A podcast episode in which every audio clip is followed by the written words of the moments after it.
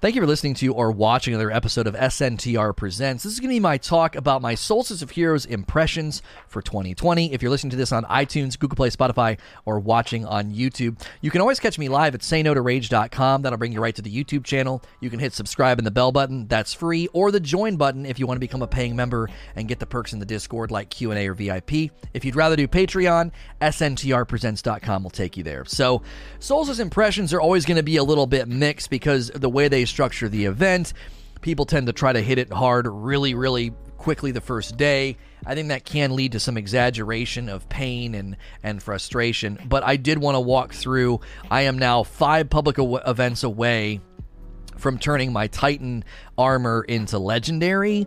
And I think after just being able to do that in just about a day's time with not a lot of, you know, super hard effort, I think it's a good time to talk about the requirements, the structure, what I think. So we're going to talk about the EAZ and the grind. Um, then we're going to talk in the middle of the video about grind for grind's sake. And then I want to end by talking about the armor glows because there is some criticism, I think, to be made there about the glows. So, first, EAZ and the grind. I'm one of those people that's always going to be just sort of, you know, verdant forest, haunted forest, EAZ. I like that content. It's it's it's short, it's sweet, it's to the point. It gets the job done. I'm, you know, so in this event, that's one of the pros. If I was listening pros and cons, I would be like, yeah, EAZ is uh, is one of the pros. It's one of the things about the event that I enjoy. Uh, same thing when Verdant Forest or Haunted Forest is around. I enjoy them. Uh, the armor grind, though, I think is going to feel a little bit like homework for people, and I, I, honestly think will likely turn people off. I feel like we go through this every year where solstice rolls around, everyone's like, yay, solstice. Then they start reading the requirements and they're like, oh my gosh, frick, solstice. It's kind of, we, we kind of go through this process um, every time where I think we underestimate you know what, what's actually going to be required of us. Now, I want to push back on some of the criticism of that, though. I agree. Some of it seems tedious. Some of it seems kind of kind of homework esque, and but it's a four week event and it is meant to kind of take us into all portions of the game. That's sort of the theme of the event. The theme of the event is you know, come and play and do all the different things in Destiny, and to get angry about that, I don't think it's a valid criticism because it's literally the point of the event. So I want to, though, empathize and sympathize with the homework, it's tedious criticism, and, and, and here's why there isn't really any change when you put on the armor, when you put on the stuff, you know, when you do it. It's not like when you wear the masks and you can level up the masks and you get all these perks and there's kind of like this difference of feel in the gameplay. It does feel very much like put on this junky armor, its stats, its perks are awful, it has no mods, and go do all these things, right? And people are like, I don't want to do that. The good news is, is once you, you know, it, it actually doesn't take too long to do that, but I do understand why somebody's like, man, I really don't like that also the Magnificent Grind. So Majestic is just getting it to Legendary, and the Magnificent Grind is to turn on the White Glow uh, and you don't you don't need to do this. If you want to just buy the glows you can. But i think the magnificent glow the highest level glow and unlock the, it's essentially the masterwork that's really where people are going to get off the train. They're going to be like dude i do not want to do this. This is asking way too much of me I think most folks are going to just take it to legendary and probably buy the glows. And, you know, that's probably one of the good things that they did. We'll talk about that in a moment. So let's just talk about grind for grind's sake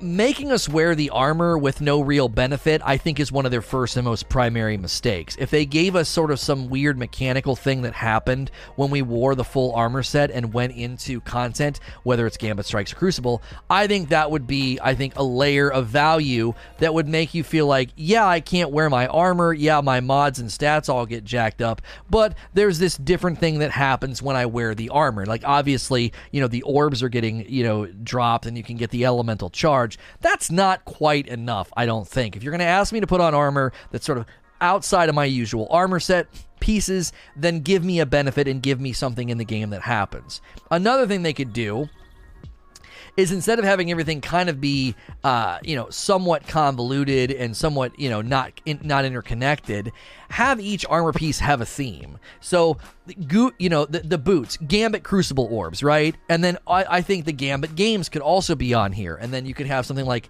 Bank Motes and Gambit. So, literally, the the boots could be all about Gambit. So instead of having to wear the entire armor set, you would literally put on the boots, go run three or four games of Gambit or something, and then be done. You know, five games I think is a bit much. Three games I think is more appropriate. Now, somebody might push back on that and say, but Lono, I like wearing the multiple sets because then I can get multiple things done at the same time. That's true, but I think your efficiency would probably go up if it was literally switch this one piece and go run three strikes. Switch this one piece and go run the EAZ, uh, you know, a handful of times. So yes, we're going around to Crucible, Gambit, EAZ, and strikes. We're going around to all those hoppers, but when we're doing it, we're only having to switch one armor piece. Now, apparently, this was unknown to us and not really announced. It got deduced and has been confirmed to be by design. You get double and triple progress on your next characters. So it, it speeds up. At first, they were acting like that wasn't supposed to be happening, but apparently it is. So, you know, keep that in mind. Once you jump to your other characters, it tends to speed up. Um, oh, DMG said it's a bug. Somebody said he confirmed that was by design. He acted like it was unintended, but then somebody came in later and said, no, no, no, he confirmed it's supposed to be doing that. So we'll see if that sticks, because Wheezy's saying it's not a bug. I would also say um, here's the tweet uh, from DMG. Double progress on alt characters. Check with the team. That's correct. Obtaining the final legendary armor set on a class will add a one times uh, modifier to other classes on an account finishing the rare renewed legendary tier one. So two times once the class has been obtained for the final character set, and three times once two classes have obtained the the final armor set. We will definitely call this out in the TWAB for view, wider visibility. So it is by design. There you go. It's not a bug. Thank you, Wheezy. I would also say they need to fold more of the event into with the EAZ and the armor perks. Fold the event into what you're requiring us to do. Put perks on the armor. Include the EAZ more. I think that would be helpful. That would make things, I think, you know, uh, you know, be a little bit uh, more more thematic instead of feeling so much like homework right? Lastly, let's talk about the armor glows. Here's where I I don't want to sound like one of those real picky and persnickety complainers on Reddit who comb over every jot and tittle of the Eververse and they kind of overblow things and kind of exaggerate things. But I think there is valid criticism here with respect to the glows. First, before I get into my criticism, I do want to say I love the change to where I can just buy the glow and then I'm done. I buy the set, it's a universal ornament set, and I can always use it. I always have it with me. That was a great change, okay? However, I am really unhappy and disappointed with how much the glows do not look like the marketing materials and the pictures. The marketing materials, the wallpapers, uh, the images on their website. It is completely and utterly different. They looked like, to me, the glows and the animations from Age of Triumph. They looked pretty extreme. They looked pretty awesome. They looked almost like a protrusion from the armor piece. It was almost like, uh, you know, a physical piece of the armor, you know, sticking off, similar to the Garden of Salvation armor uh, glowy sections. That's kind of what it felt like to me. Now, once you get them and you look at them, I mean, I, right now, for the sake of it in the video, I will go to the store and I'll examine it. Now, I know what people are going to say. They're like, Belono, it glows brighter when your super is active. First of all, I've seen the pictures of them glowing brighter when the super is active, and it looks nothing like the pictures. Okay, looks nothing like the pictures. It's closer, it's closer to the pictures, but it's still not as good as the pictures. All right, they turned up the the contrast and the brightness and all that on the pictures and they ow and they really really made it look more they look more solid uh, than than they do in the game. Now the other part of my criticism here is what good is the glow if when I go into my inventory, I don't get to kind of enjoy what I look like? One of my favorite things to do is when I go into my inventory and someone's like, yo, what shader is that? Yo, what armor is that? Yo, what this is that? And I, I love that. I absolutely love that. I think that's one of the things that makes going into your inventory so nice is you get to go in and kind of see all that you've kind of crafted with respect to your look and your loadout. So the glows only look really, really dope they, they only look really, really dope when your super is full, which what on earth am is am I gonna am I gonna go into my inventory to enjoy that glow when my super is full? No, that's stupid. Like, why am I gonna do that? It should be like that all the time. the brightness on the going up when your super is active. Uh, I mean, I'm sorry, when you're full of super. So if I really want to enjoy my purchase and all my work, I got to get a full super and then go into my inventory. And be like, yeah, that does look pretty hot. I, I really, really don't think that that was the right call. I think they should look exactly like they do on the website all the time. It's something that I earned and purchased. You know, I earned the armor and then I purchased the glow. That to me, I think is how they should have done it. Um, not really, not not really at all a fan of uh, of how they set this up. So we're going to transition to Q and A, uh, and we'll we'll have a co-host with Techno. Obviously, you guys can submit your questions if you're a member here in YouTube or Patreon. You can do that in Discord or YouTube chat. You do have to be a paying member. If you'd like to catch these streams live, go to say no to rage.com. And as always, please like, share, and subscribe. Thank you for listening to or watching another episode of SNTR Presents. This is going to be my Q&A session that followed the Solstice Impressions video. If you want to watch these live, you can go to sayno2rage.com. That'll bring you to the YouTube channel. If you hit subscribe and the bell button, you will not miss out on streams. You can also click the join button on YouTube to get emotes and perks in Discord like early access to Q&A or VIP call-ins. If you'd rather use Patreon, you can go to sntrpresents.com and support me there as well. The tiers of support are identical to YouTube, whichever is easiest or best for you. I am being joined today by Techno. You've heard his voice before on some of the VIP call ins. This is the one and only time we're allowing for someone to give away their co host. That's not something we're going to do going forward. I'm going to let it slide this one time because we approved it like, I don't know, like a month ago. So say hello to everybody, Techno. Welcome to the co host today. Hi, everybody. Hope we have enough bandwidth for today. He. he's he sounds he sounds so enthused and excited to be here. Uh, that's just how I sound. Yeah, that's I'm just how he. Tired. I, I took like ten hours yesterday to get my solstice set all the way done. He'll have good input uh, for you guys today as a part of being the co-host. Literally before Q and A was done, he helped me get the legendary set. We ran around, or he ran around, I should say, and did the adventures for me, and then we did the pubs really, really quickly. So I got my first legendary set on the Titan, and uh, I actually like the way that it looks. Um, so, uh, but the, the, the grind, the next section of the grind, and the grind after that grind, uh, I'm probably going to bypass. I'm probably just going to do the uh, the legendary sets. So, first question from Exlandrel. So, Solstice just seems like a lot of filler to pad out the season. What could Bungie do to make Solstice more engaging?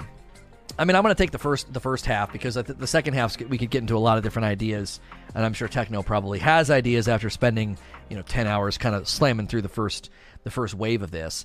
Um, but as far as it being filler, we need to. I think we just need to accept and acknowledge that whenever they do end of season uh, events or end of season things, they're kind of going to be filler. You know, whether it was the the, the you know. Uh, Solstice of Heroes, uh, or Moments of Triumph, or The Dawning, Festival of the Lost, or when we were getting the Fractaline. I, I kind of think this is what they do. I'm not saying that that makes it okay. I'm just sort of saying we need to sort of expect that. I feel like they just sort of let a a, a season coast down. Um, and then as it's coasting down, they sort of put filler content on the back end. I think one of the reasons for this is it it's they can't make it super substantive. It's limited time, you know, three to four weeks, and then it's over. So if it was amazing or awesome or really, really deep and substantive, I think it would irritate people because they're like, well, this is going to be gone in three to four weeks. I mean, typically people do even kind of they don't they don't complain about this in too harsh of a way, but people do sort of say, man, I'm I'm really bummed. I was enjoying EAZ or the Verdant Forest or the Haunted Forest, and now it's gone. I think honestly, sometimes these things are like uh, these events are like Seinfeld characters, and I've always said that you couldn't have an entire show centered around just Kramer or just Elaine, um, even though there have been very, very good shows like Curb Your Enthusiasm and Veep that are somewhat centered around those those actors, and they are very, in some respects, those characters are similar, but they're good in small doses. You know, an entire show centered around Kramer would have been maybe a little too much, and I think these events are kind of like that. They're probably best in small doses. I think fundamentally the problem with Solstice is Bungie gets too mechanical. Um, they basically say, what's the way we can maximize engagement and stretch it out, as opposed to saying, how can we make this more fun and inviting? The idea I put in my video and we kind of came up with this yesterday, is why doesn't the armor do anything when I'm wearing it? Like when you're in, you know, Haunted Forest and you're wearing the mask, you had some pretty cool things happening. You could be like invincible in the air. Uh, Verdant Forest with Revelry or whatever it was called, you could get, you know, all sorts of crazy builds, and I had endless shield throws with Doomfang because, there, you know, when I'm in there, different rules are applying and different things are happening. You know, then Solstice rolls around and nothing really happens when you put the armor on. And I mean, after putting in the grind techno, what what could they do to make you enjoy it more and make it more engaging? Well, first part's about the grind.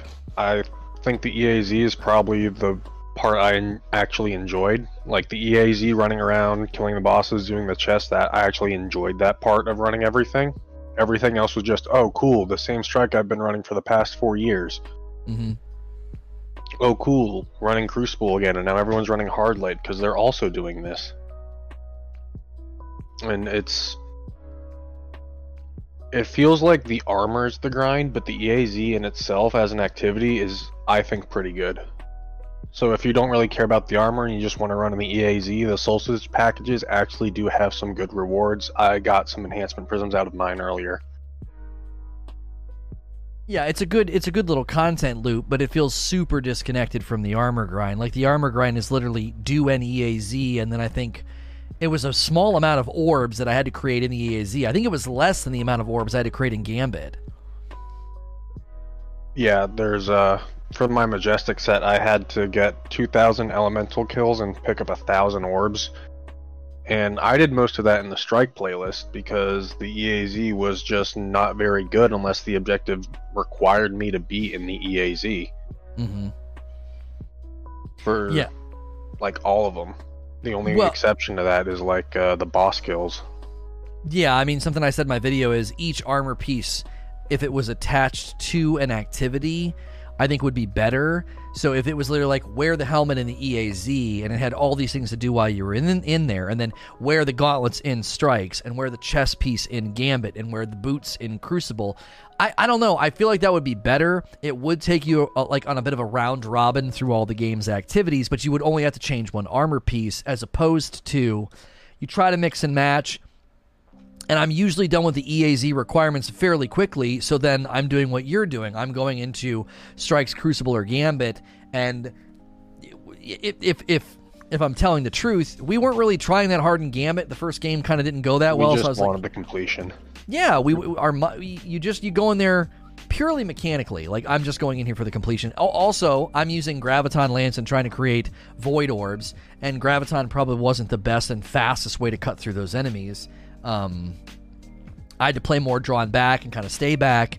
And it, it, I don't know, TTK on the Graviton wasn't that great. It felt a little slow. I, I probably could have been quicker with my Dire Promise uh, and a shotgun. Um, so it, it, I went in there and even I, I, even played kind of stupidly and kind of slowly uh, with respect to getting kills and getting uh, the orbs. Why not Recluse? People said run Graviton, and I probably should have switched to Recluse because the Graviton did not seem to be quick and snappy enough uh, for the way that you know it, Gambit's set up. Um, we were, I think, we were probably thinking that Cosmology would have assisted me, but it really didn't. Um, so. Do you have any other I comments on this question about how to make it more engaging? For more engaging, I don't really know. It's a free seasonal event to everyone, so I don't know how much I want Bungie focusing on that instead of stuff behind paywalls and stuff like seasonal content. That like uh, Season of Arrivals content. We don't have anything left in Season of the Arrivals that's specific to people who paid, except for the Traveler's Chosen Quest. And I think if Beyond Light, um, if Beyond Light was not delayed, I, I definitely think we wouldn't be in that bad a shape. We'd be a month away from Beyond Light. We'd be like, this is sort of the final weeks. That usually is when things tend to slow down. I think the reason folks are a little like, oh my, is when this is over and done with, we're only into September. We got to get to November. we got to get to November before we get beyond light. And I think that is a justifiable sort of fatigue or burnout. I think the best thing we can do as a community is take breaks, play other games, try to be positive, try to provide feedback, and not hammer them for that. We're about to, as a community, both here in this channel and everywhere, we are about to go through a drought.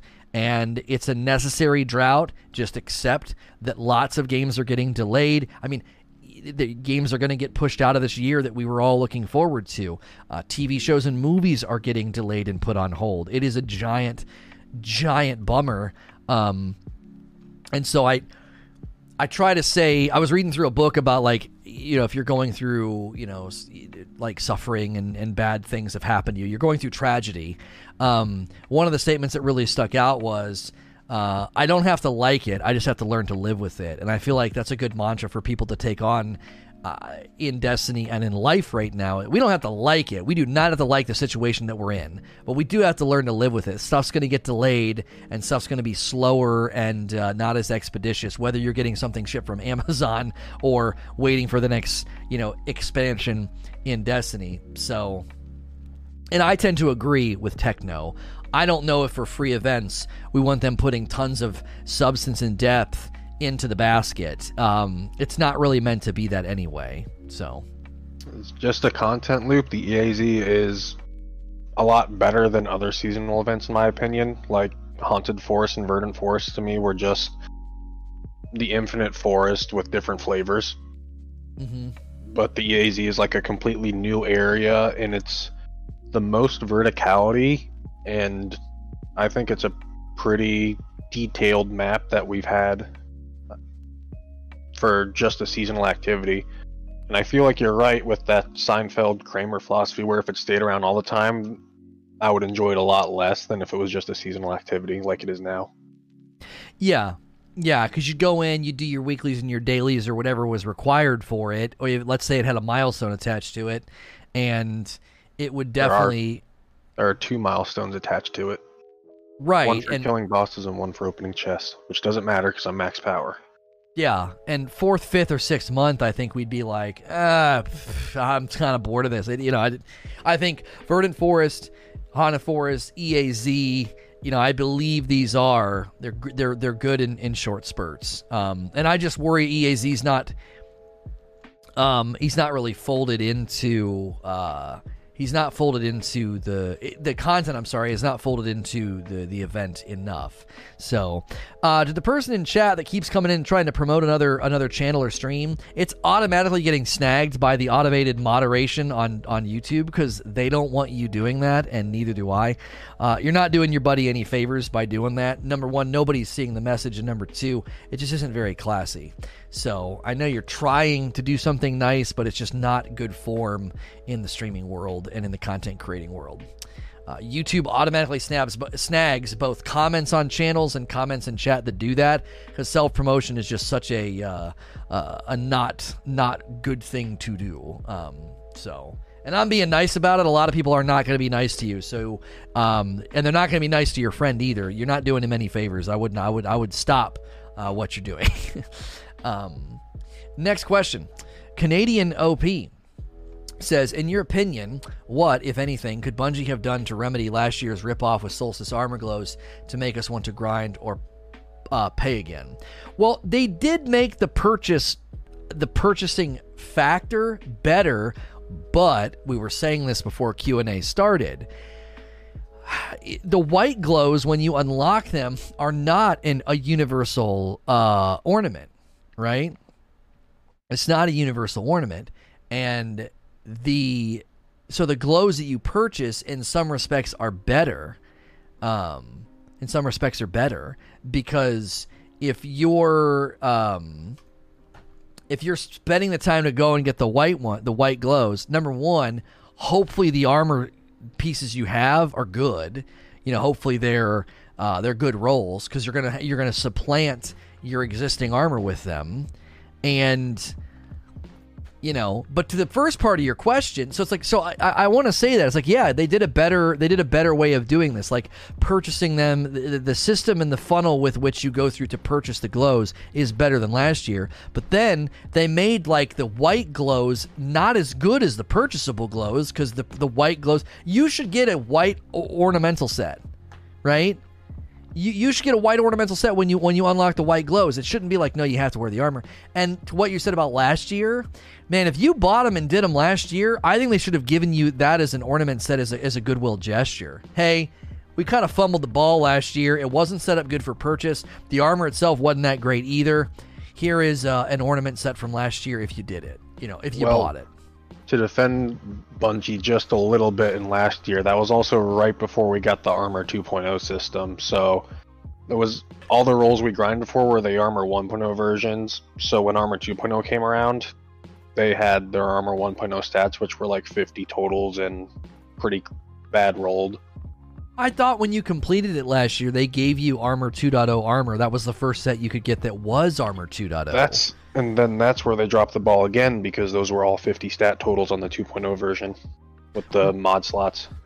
Right, and that's what I'm driving at. Like at every turn, they kind of bumbled it, and they sh- they should have given people that did it and purchased the glows a full ornamental set as a goodwill gesture. It just should have been in your postmaster. Um, you know, And uh, one thing we were talking, I think yesterday about uh, stat propensity and everything mhm. for the Solstice armor. If you want 60 plus the added version of the Solstice armor, you're gonna have to complete all the majestic challenges and get it to magnificent. which is a pretty big barrier, and then after that, then you got to grind. So that's another reason that that's to- it's inferior armor as a reward. For me, and I think players like me, we're gonna see that, and we're like, well, I already have the universal ornament, and I already have my 60 statted armor, so why would I do that? Because Well, I can that- just throw the ornament on. Exactly. That's exactly the point that I was driving at earlier. It's like the, the the purchasable glows are superior. If I go all the way to get the white glows, and then I go all the way to take it up to where I can start to get good stat rolls, by the time I do that, the the, the event's going to be close to over, and I won't have time to grind for better stat rolls. So the ornaments that are purchasable are superior. The, a, a simple solution here is if you unlock the white glows, it should be an ornamental set, so you can put it on your existing armor that is that you like to run. You know, I've got a it's not even that good of a helmet that I've been wearing lately. Um, and none of my Titan armor is actually that impressive that I've been wearing. But you know, at least it's what I like. They're all yeah, these are all in the fifties. Um, so like I, uh, for on my warlock i have the season pass armor that all drops 60 plus when you claim it from there and instead of so when i put on the solstice armor that had those 50 stats i definitely felt that pain. And then i'm like sweet legendary sets. And then it's like oh there's still crap stats. So now i gotta go and do the majestic sets. And then after i do that now i have to grind rolls that i like on those sets when i already have armor like that that i can just put the ornament on in the first place. It feels like the second and last set are just kind of pointless to be released released this late in the season. Yeah, yeah. And I just realized like I'm wearing I've been wearing like an inferior helmet. Um I have a I have a 63 I could have been wearing. I've been wearing a I've been wearing a crappy helmet. um that is, you know, it's a level it's a level 8 energy, but it's a 52. And so once you start really combing through and looking at it, I just think this this this just doesn't land. It's just not a great crescendo. I think sometimes they again, I think they got I think they got too focused on doing the how do we get people to play this and and kind of stay in the grind? And i think unfortunately because they took that angle the content itself is structured in a way that is pretty unappealing. Um and i think that's that's something that they need to look at. Because if any any time anytime i'm going to commit to a grind anytime i'm going to commit to a grind that's going to be the question that I'm asking is how long is it going to take and what are the rewards? And I think in this case, it's like, wow, it's actually going to take a ton of time and the reward is inferior to something I can purchase. Um, and I that that's where I think that's where the the the big challenge is when they do something that's short is as we just said a little bit ago if it's just if it's too if it's too substantive it'll feel kind of lopsided. It's like well it comes at the end of the season and you know it's it's it not only does it come at the end of the season but it, it comes at a time when people are kind of either taking breaks or they're going to feel like they have to scramble if it's too if it's too substantive you know? And i think the seasonal the seasonal ends as we said just a little bit ago are just there's a natural, I think, propensity for those seasonal ends to be um, set up in such a way where, yes, it is. I agree. Yes, it is sort of a. Uh, it is sort of a times like uh, pat. It's padded. Um, that's just kind of the nature of a season ending, but that doesn't necessarily mean that that's that's an indictment of the content. Like the content's going to, I think, naturally near season ends. That's just going to naturally happen. So, next question from Hitman. The fact that we get ornaments uh, is a great addition, but I still have nothing remotely exciting to chase uh, in chests or boss kills is a huge letdown. Even if the event had four or five exclusive mods to chase, do you agree? I have always been of the opinion when you give these small content loops, like having a weapon dropping in the content would make it way more exciting. Um, like when the Undying Mind showed up, he should have been dropping an Imago loop. That just would have been cool. Uh, and and when you um, you know when you're going to the EAZ, having literally a gun dropping. I always said that about the Haunted Forest, and then they kind of did it with the the Braytech Werewolf but then the, all the rolls you could grind for were inferior to the one they just gave you really easily. Um, so since it's only four weeks long, I'm I would always say one weapon is perfect. It's a it's a really really good mix. The whole time you're working on bounties and your armor, or whatever, there's this gun that can drop, and you're hoping to get a pretty good roll on it.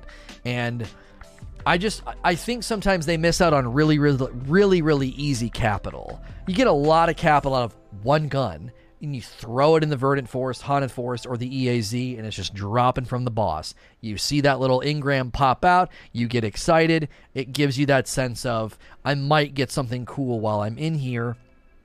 Instead of it being just this pure sort of I go in, I do it, I get out. I go in, I do it, I get out. Now, I do like the EAZ. I like searching for the little chests. I like getting all the little boxes. I think it scratches some of that simple content loop itch. But I do think, again, as I said, they miss out on really easy capital.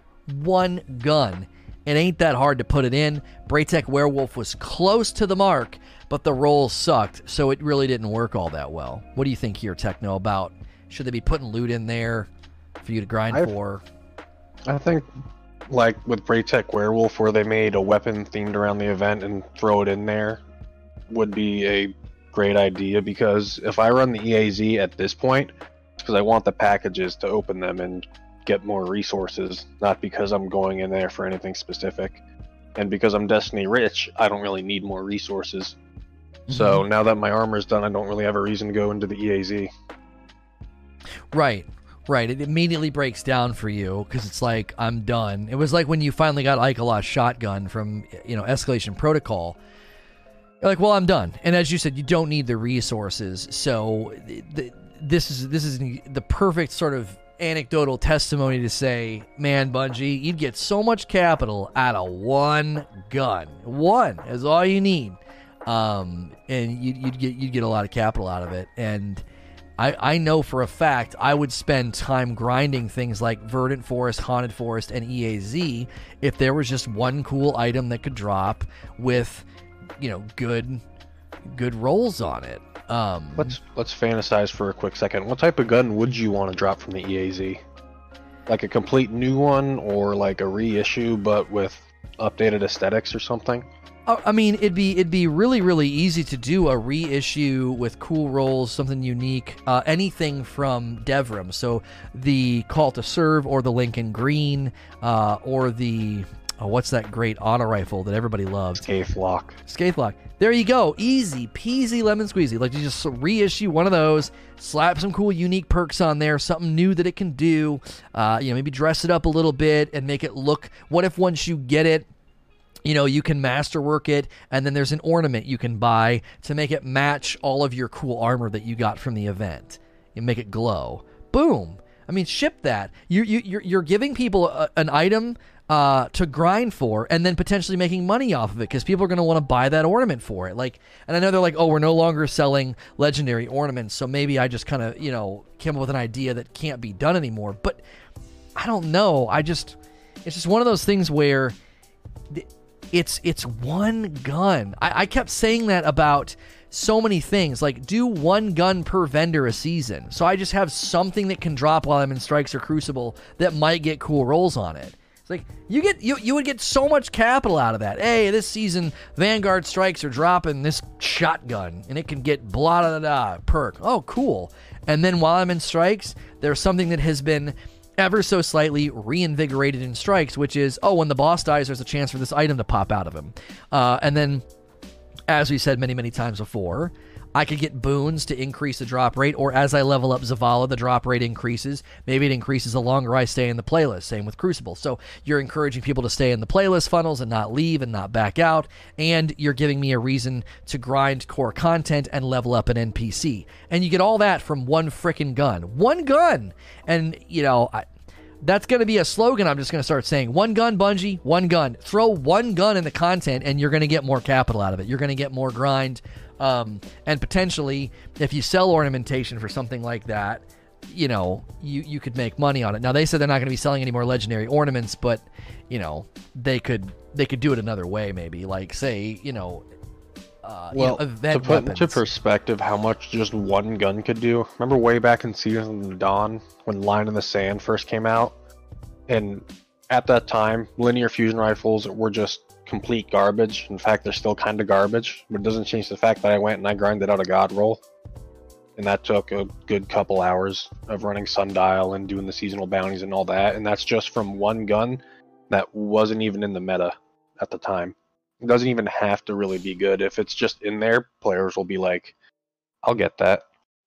Yeah, especially if it's got something maybe slightly unique on it, some new some new perk or something where, you know, you could even give it an intrinsic perk. Like if you use it, you know, during the event, it has a chance to spawn all, you know, the orbs that you're trying to create or whatever. And it, that could just be intrinsic to it because it could literally be the gun from Solstice. So next year when Solstice rolls around again, you pull that weapon out and you're like, yeah, I got my my Solstice Scathelocke from last year. I'm going to use this to help me get increased orb generation.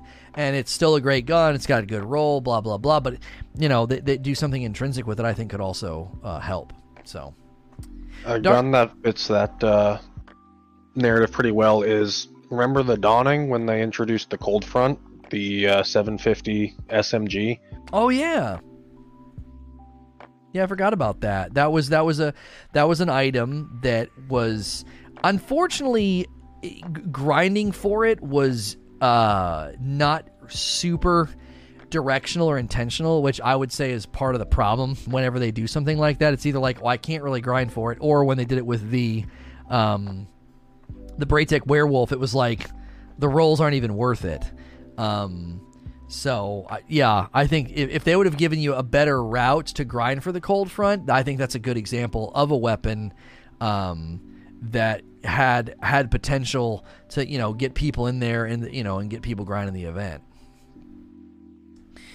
Next question from Darksider. With each class having to generate different orbs and activities and kills not being fire team wide, Solstice feels like a step back from the Guardian game's objectives. Uh, why do you think Bungie made them so anti fire team like while also requiring to play matchmake content? Well, and it's not even consistent because. Uh, real quick, some of one thing shared. about that is um, the Guardian kills are team wide for the Majestic set, where it's a, where I have to get like a hundred I think on a Titan it's 100 void kills in the Crucible. It's team wide on that. So some of them are team wide, some of them are per player, but I think a lot more of them need to be team wide. Well, now that's that's where I was starting. Is it's not consistent. It's like some of them, um, some of them were team wide and some of them aren't. I think it, they should. I think everything should be team wide. Bounties those type of objectives. As long as you're in the game and you're in proximity of the kills it should just count for you. I know people are like well the afkers the afkers if bounties and these sorts of objectives were team wide as long as you're within proximity of the combat that that that defeats anybody trying to afk and it it makes it not feel so step backwards separate play by yourself, find a lost sector, whatever, or you get annoyed with your teammates for doing a good job. Like, can you please stop killing? Like, I was laughing. I was playing EAZ earlier with some people. Uh, it, yeah, I think it was, light, me. Yeah, it was Light Leap and Techno. And every time I would get to the boss, I would get there and the boss is like fading away and dying. Right? They were just blitzing the bosses, and I, it didn't matter. I had I had plenty of time uh, to kill them. It was actually the final bosses that I needed to kill anyway. I was actually under the wrong impression. I thought I had to kill the mini bosses, and it was just the bosses at the end. But if I was trying to kill those mini bosses, my team doing a good job and running the content efficiently was hurting my progress, right? And so, anytime you're trying to get a certain type of kill or do a certain type of thing, and your teammates are working against that just by playing well, I think that's a design flaw. Um, this happens in strikes. If teammates are going really, really quick and really fast and killing everything, they're they're working against your progress, and that's just simply not how it should work at all. If I can't go into a strike by myself, then it should count kills from my team. Mm-hmm. Yeah, yeah. PN Raynard with the first two armor tasks being copied over from last year, lack of a weekly pinnacle, Dawning and Guardian Games had one, and no reward for three completely uh, sets of armor, is the reward structure good enough? The Sparrow no. thing's already been highlighted. Yeah, no, they, they um didn't even listen to us about the Sparrow. You know, um, we basically said it should be an exotic and have better perks and be a 160 and they're like well people didn't like the sparrow so we got rid of it it's like wait what like it's like it, it, it's like going to a restaurant and being like, yeah, this particular menu item, it's it's too expensive. We don't we don't get enough. We want we would like, you know, I would order this thing off of the menu if it came with more things. And they're like, okay, we understand you don't like that menu item. We're deleting it from the menu. And it's like, wait, no, that's not what I said. like, that's what it feels like. It's like we were asking for more, not its removal. And so I, I I think that is what I call tone deaf Bungie. It's like they they they interpret the con the, the, the feedback so rigidly that their response is it feels tone deaf. It's like that's not what we said. Um, I don't know, Techno. With with the Sparrow, what would you have wanted to see them do? I think making it an exotic and making it 160 was literally the best thing they could have done and the easiest thing they could have done. And they just took it out because they misunderstood it, where it was a bad reward, so then now there's no reward. It's like, you don't like it, well, now you don't get it at all. Well, and, and Cozmo said that the white glow unlock is the new kind of reward in their mind, but as we said just moments ago, that's like an inferior set. The, the purchasable glows are better because they're actually a universal ornament. If the white glow was a universal ornament, I would probably be like, okay, they swapped the sparrow for an ornamental set you can unlock by doing everything. I, yeah, that, seems that seems like a trade. It's a cosmetic for a cosmetic, um, but it's not that. It's not that. It's an armor set you have to wear if you want to use the white glows which means it's unlikely you're going to have a good enough roll to supplant your existing rolls if you're a hardcore player. So it's an inferior reward. So, next question from Eternal Darkness. To some players who see the challenges on the Solstice gear, it would seem overwhelming, and then the reward structure for the event isn't that great. What could Bungie do in the future to make the Solstice gear not seem overwhelming to some and make the event be more rewarding? I mean, I think my suggestion about saying put these gauntlets on for Crucible, put this chest piece on for Strikes, would make it a lot more piecemeal. You would say, oh, well, tonight I'm going to do Strikes. Boom. And you slap on that one armor piece for Strikes and you go run Strikes. And the next night you come back and you're like, well, tonight I'm going to do Crucible, right? It's like, I don't know. It feels like when you get that project assignment in class or that, that, that you're looking at your syllabus and the syllabus looks like this giant mountain Okay. What I would always do is I would slice it up and say, I got to do this this week, this this week, this this week. And I would put it all into a calendar. And then the syllabus looks far more manageable. It, it's a similar thing here. If they would let you kind of slice out an armor piece and just work on that armor piece, I feel that would make folks say, oh, I got a lot to do, but I can attack this very piecemeal and very focused instead of feeling like I got to wear this and this, and then I got to go into Gambit, and I got to get Orb kills, but I also need Guardian kills, so maybe I should just go into Crucible. no, it's too. It's like it's all over the place. Um, is do you think this is a concern? You know, uh, Techno that it shouldn't. You know, it's overwhelming to players that don't play as often or you know more casual players. Is that a concern here? My biggest problem with everything was the amount required felt like they weren't equal. Like five public events versus five Crucible or Gambit matches are a completely different investment in time and how much you have to pay attention and be involved. Yeah. No, that's that's really good feedback. You know, five public events and then, you know, three crucible matches would be I think a better uh, trade. Um and be close they wouldn't be exact, but they'd be closer to time investments. Um you know, each public event takes roughly five minutes. Five public events is 25 to 30 minutes. Three Crucible matches is roughly 30 minutes. Like they'd be closer in, in, in, hemisphere. But yeah, five public events is like a half an hour. And then five Crucible matches is easily over an hour of your time. Um, I, it does. It, it, seems, it seems very, very uh, mismatched, you know, with respect to quantity. So not only does it, I think, is it, again, it's like that big giant syllabus that you're like, oh my gosh, I got to do a book report in October. I could do this this week, that next week, and it overwhelms you. I think having all of the the requirements and the things you're being asked to do, they're not uh, they just homogenize them per armor piece.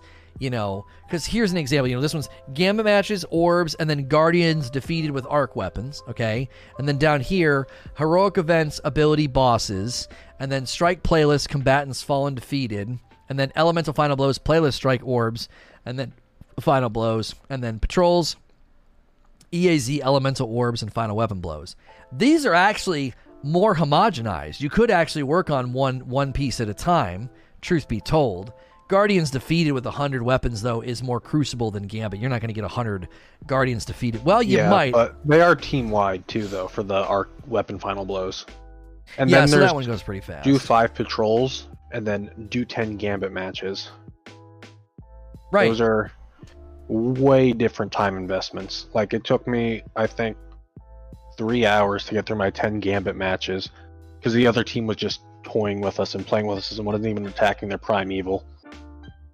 Yeah, people tend to troll because they know you're in there and you're just like you're just throwing. You're like, I'm just here to get the check mark, like, you know. And we talked about that earlier. Like, one of the reasons that people I think end up going into Crucible or Gambit and throwing is because it's not even that they're actively throwing. They're not checked in. They're like, I'm just here so I don't get fined. Like, I'm just here to get the check mark and the box checked. And so they don't check in, they don't try, they're just kind of going through the motions. And then that frustrates the people that are trying uh, to win. So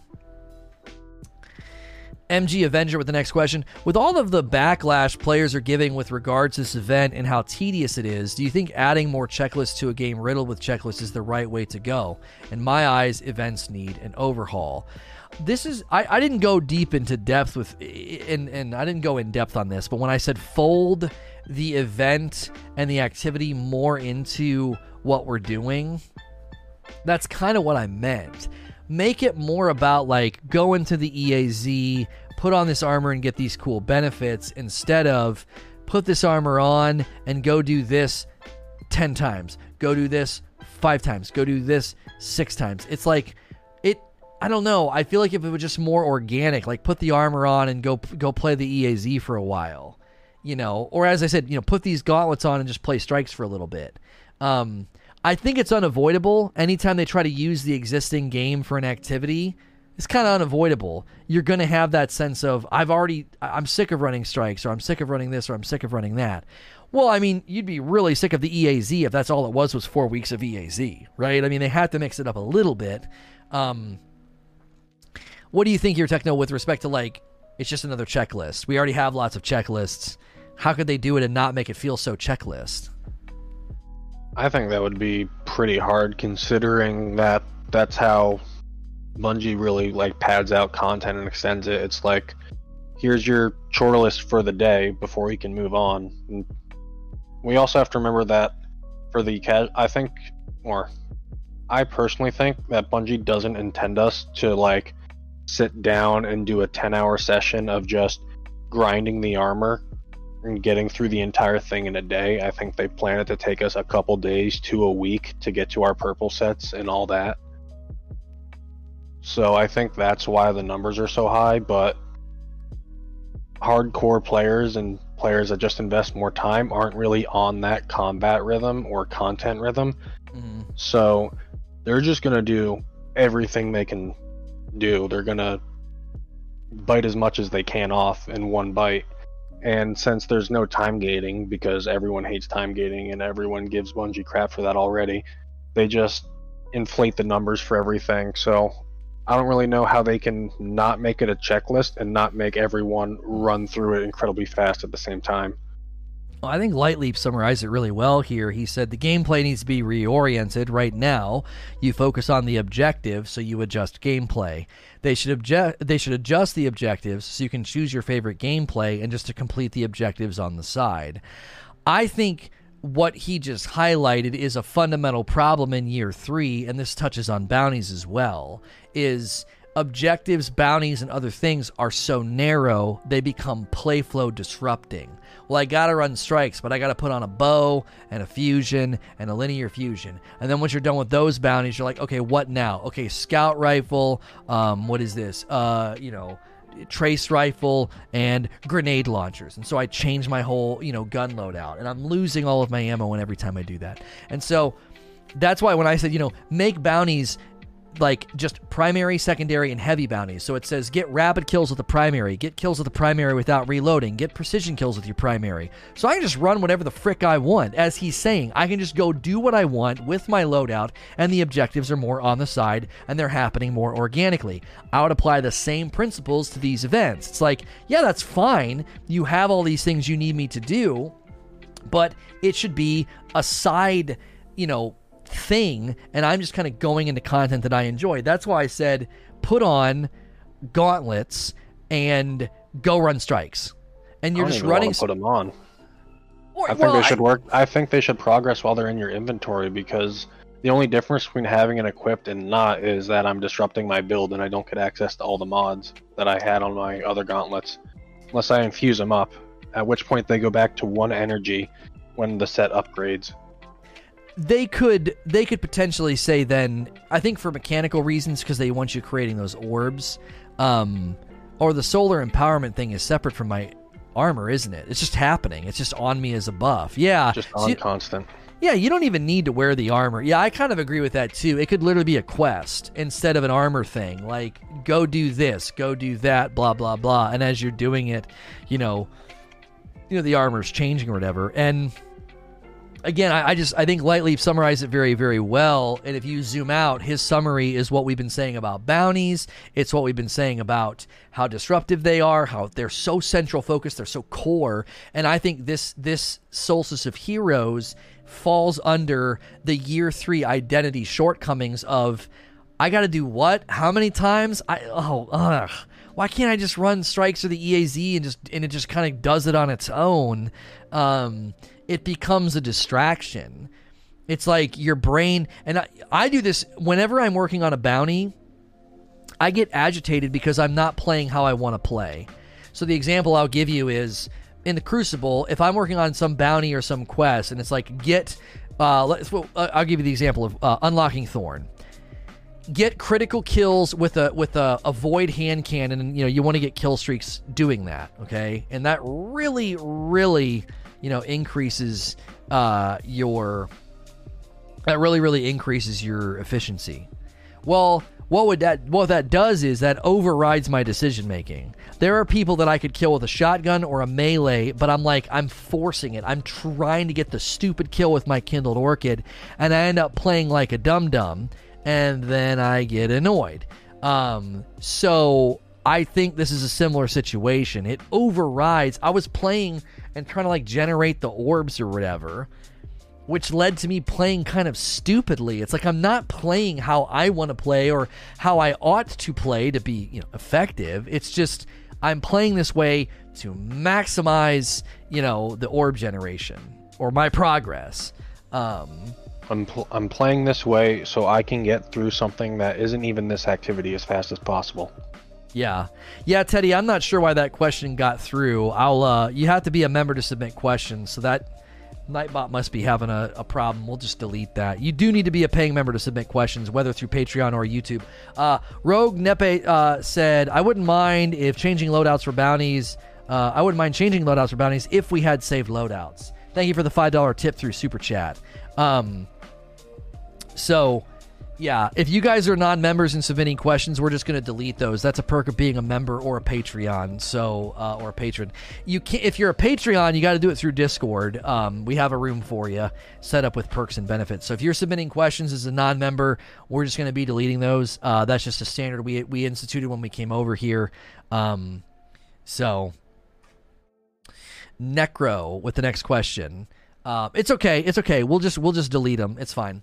Uh, Space Grandma is back with new tasks. The armor is a bit of a grind and it looks great. I wasn't a fan of the ropes. Question Those buildings in the EAZ, you think Bungie should clean up the rubble a bit so it's less of a maze? I can't stand looking for chests sometimes.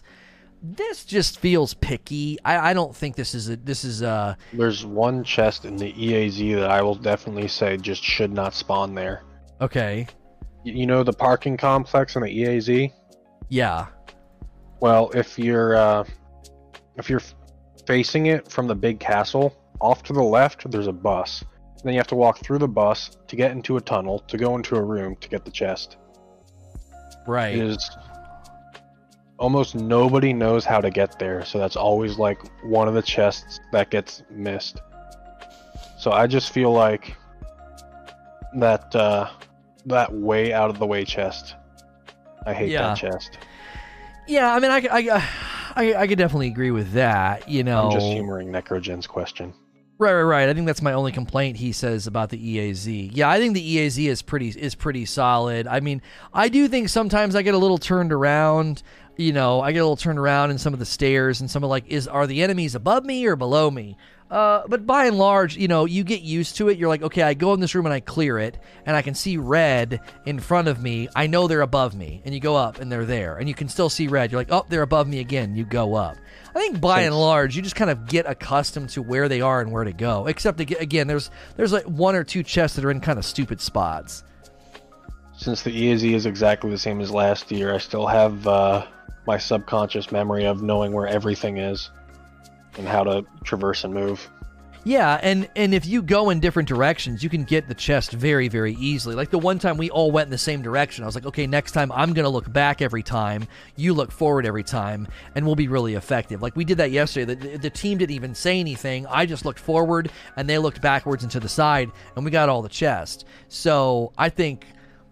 Yeah, I, I think it's fine. I think it's I think it's a good environment. I think I think it works. It's a very as I said, I'm a man of simple tastes. You know, I like gunpowder and get no, I like I like very very simple just run in a loop grinds. And I think this one works. I think it's another it's another verdant forest, haunted forest gets the job done grind. So, I'm a simple man. I see thing, I shoot. right. Rex is with the next question. Why do you think the different classes all have different objectives? Doesn't that confuse things and make it so that you might not be able to properly complete it with your buddies if their main character is a different class? Also, regarding different difficulties, it feels weird. This is one where I Because yeah I don't really understand what they're doing. Um, Because they want to make it as troublesome as painful for you, so you leave. right, like I, just group up with your buds, throw your armor on, and go. And says like, oh, well, I'm a hunter. I got to create different orbs, or I got different things I got to do. Wait, what? I, I would I would definitely I would definitely homogenize the requirements on the armor so you can just play with your buddies. Um, or throw yourself into matchmaking and it doesn't matter who you're playing with. Don't you see? Like I go into strikes and I go in into EAZ matchmade, and if they're on the wrong characters, it, it, it slows your progress. So for those with three characters, they don't want you to do the same thing three times.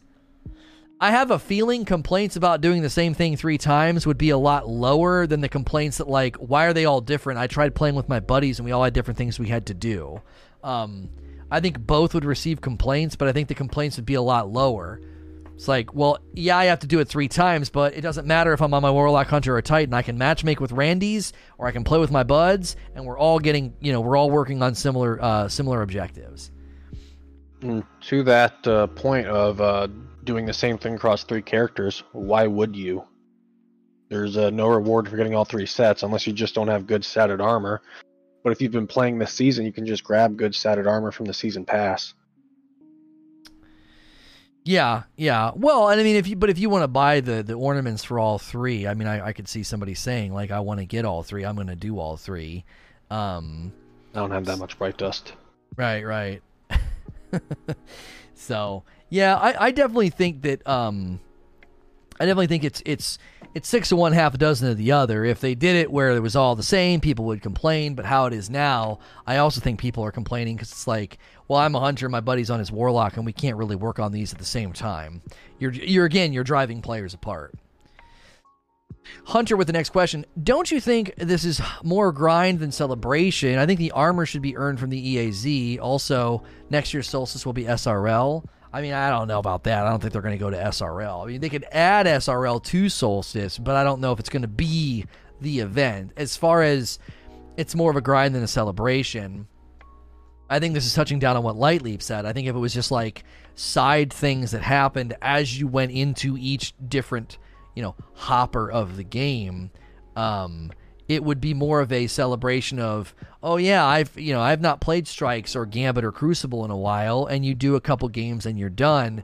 Um, it would well, feel more technically, organic. Solstice is a uh, celebration of what we've done for the past year, which is running circles, doing bounties, and grinding. Such a cynic. I mean, I, yes and no. I mean, you're mainly doing activity driven content but you are having to go in and like create orbs and and get so many kills. And uh, for the most part most of what they're asking you to do is at least stuff you're already doing in the game anyway. They just Um, put bounties on your armor. Yeah they, they put bounties on the armor. So uh, and again i think this does i think even though he's being kind of sarcastic and cynical it, it's it's it touches down on exactly what lightleap said. This is the year three symptom of it's tedious checklist box checking as opposed to no no no no no go run the activity and these things are happening kind of on the side organically as you play. We've made this criticism of bounties. We're making this criticism right now with solstice. And I think those are valid pieces of feedback to give Bungie. And to a certain extent, my hope would be since they already acknowledge bounties are too core, they're too central, and we don't really like how they've been functioning in the game, hopefully that feedback also influences, you know, Solstice of 2021. So we're not right back here doing what is, as as Techno just said, it's a bounty on your armor, you know? And to the point of uh, getting armor from the EAZ, you can. They're from the Solstice packages, but the drop rate is not consistent, so it's pretty painful. And Out you of can't 50 packages, I didn't get a single pair of boots. and you can't get the good stats until you like go up to the magnificent, right? Correct. Yeah, so it's it's not a good way of getting armor. Uh, kind of fishy says, why is why is it that the weekly bounty is element based? This week is arc. Why is it then that the element changes daily and does not collect elemental orbs and let it all count? Poor I- planning. Yeah, it's not synergized. We know this already that the game isn't synergized. You know, it'll be like get arc kills, you know, from your Vanguard bounties and strikes or solar. It's like, what? What do you I got a Void bounty this week for Vanguard. It's Solar Day, and then on reset, it's going to be Arc.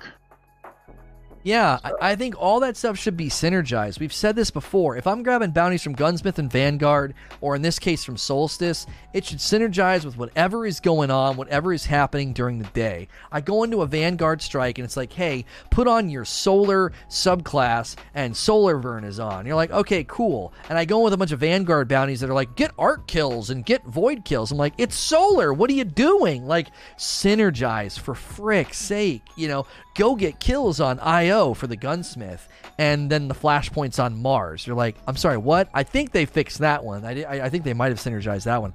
But by and large, they've struggled with synergizing bounties and burns and modifiers. It just doesn't. It, it's it's kind of all over the place. It's like the right hand's not talking to the left hand. Which, I mean, some of this might be because of people working from home, but I mean, even the fact that you get a, a, a boost on your second and third character once you get the legendary set. I Um, remember that uh, the Gunsmith weeklies were on track until there was a bug where people could keep grabbing the Mercury one during a Mercury flashpoint, so they changed it to another one, and it's been off ever since. Oh, really? I didn't know that. I did not know that. But what I was can't going to remember anything important, but I can remember everything that happens in Destiny. But what I was gonna say is like even even DMG confirming that that buff is happening. He didn't know that. He had to go and check with the team. They didn't even announce that. So it's like I think some of this is symptomatic of Bungie over the years has struggled with the right hand not knowing what the left hand is doing, but we're also probably compounding that. If that's something that Bungie struggled with, obviously they're going to struggle with it a little bit more with you know working from home.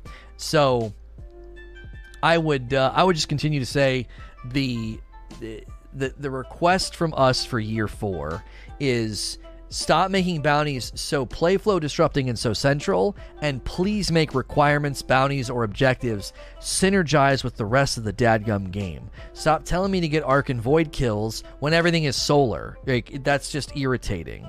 So maybe that's why we have singes instead of burns, so it's not that big of a deal. Because you know, but, burns were like 200%, a singe is like 15. But the milestones attached to the singe, though, don't you see how silly that is? It's like yeah, it it it's not a huge deal, but it feels it feels awkward. It's like why are you making why are you asking me to do this? If it was all synergized, I think then it's just fun. It's more of a uh, it's just more of a boot up and play kind of a situation instead of boot up, read through 12 bounties, make sure you have all the right guns with you, make sure you get kills with certain elements that don't line up with the singes and it's just like man oh man, you got to cut out all this. It's it's almost like pre-work you know? You got to do all this pre-work before you even get into the game. And i think that leads to both fatigue and disengagement but it also deals with just it, it just it, it's irritation. It's like the people that are playing are just irritated. Um so last question from ben says do you think that the season storyline has been lost because it got extended or because they aren't doing enough to tie it in with the seasonal events like Solstice, which seem like parallels, not tangents. Well, I'm okay with this. If if Festival of the Lost or Dawning or or Solstice of Heroes rolls around, I do not expect them to fold this into what Eris Morn's doing with the pyramid ships. That would just be awkward and ham-fisted. No. I, I think the story is fine. I think it's cool. Well, they did with Festival of the Lost and the Eris Morn mask. I mean, that's pretty tenuous connection, though. Yeah, I know. I know it's a joke. Well, we got the four planets. The pl- the pyramid ships are in the sky. You got your you got your weekly um your weekly sort of complete the means to an end and get more story and go rerun that mission and stuff. And you know, I, I think I think the story has actually been, and this is something that I said before the summer started. I said I thought this season would be significant but not substantive it's pretty significant what is going on. I mean, planets are about to get just completely pulled from the game. Pyramid ships are everywhere. What what in the heck's going on? And it's it's pretty significant what this is all leading to. But the substance isn't really there. It's just another season. It's just another bounty grind. Uh, and the loot's okay. Uh, the guillotine is really the se- is probably the selling point. But even then, you could argue the guillotine's kind of busted. Guillotine makes the entire ten dollar season pass worth it. Right, and you know, if the guillotine didn't exist, I wonder what our opinion would be of the season and the loot. You know what I mean? like, I think we'd be well, like, "Yeah, hook is pretty cool. It just costs too much ammo to use the heavy swing." I would love them to tone that down a bit, but the damage you get from it that lingers is really it, it, it it's. I know it's not the guillotine, but it is pretty high. It's but I do strong, think, but it's it way more it would be it's more efficient to just use light attacks than to do a heavy ammo wise. You'll get more damage from just the light attacks than using the heavy on it. I think that's my biggest question is will the seasons in year 4 feel more substantive or are we just going to get is it going to be very similar to what we have now like how are they going to squeeze more out um, maybe whatever technology updates they're getting and maybe the destiny content vault will help with that but i do think that I think they can afford to put more into the seasons going forward, considering they're going to be sticking around for a year instead of only around for three months and then gone. Like it never even happened. That's possible. That's possible. Maybe they were like, "There's only so much we can put in a, in a three month season because it literally is going away in three months." That's a good point. That they could say, and we've actually said this. They could hold things back and launch them in the second and third month, so those months don't feel so dry, and the reason they could do that is because the reason they could do that is because they're they're able to say, "Hey, it's sticking around for a year." You know, that's a good point. So, well, that was the last question. We're going to transition to VIP. I'm actually amazed. We, we got basically an hour out of Solstice questions, and you know Techno's co-hosting. So thanks for Techno for co-hosting. He's going to stick around for VIP call-ins. If you're here right now in a VIP, you want to call in and complain about this event or debate us or whatever, stick around for that if you're VIP tier or higher. If you're listening to this elsewhere, iTunes or Google Play or Spotify or you want to catch it on YouTube, say no to rage.com will get you to the YouTube. And as always, please like, share, and subscribe. Light Leap and Wheezy arguing about Outbreak perfected. It was Season of the Drifter.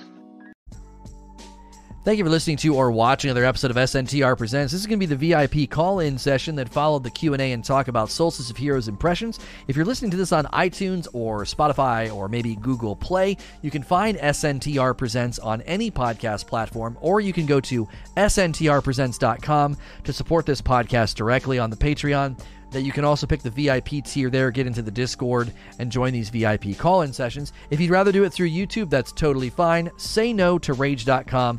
We'll take you to the YouTube channel, click the join button, and you can get in there and pick for those memberships. They're the exact same as the Patreon. So I've got uh, Techno joining me again as co host. He was in the Q&A session.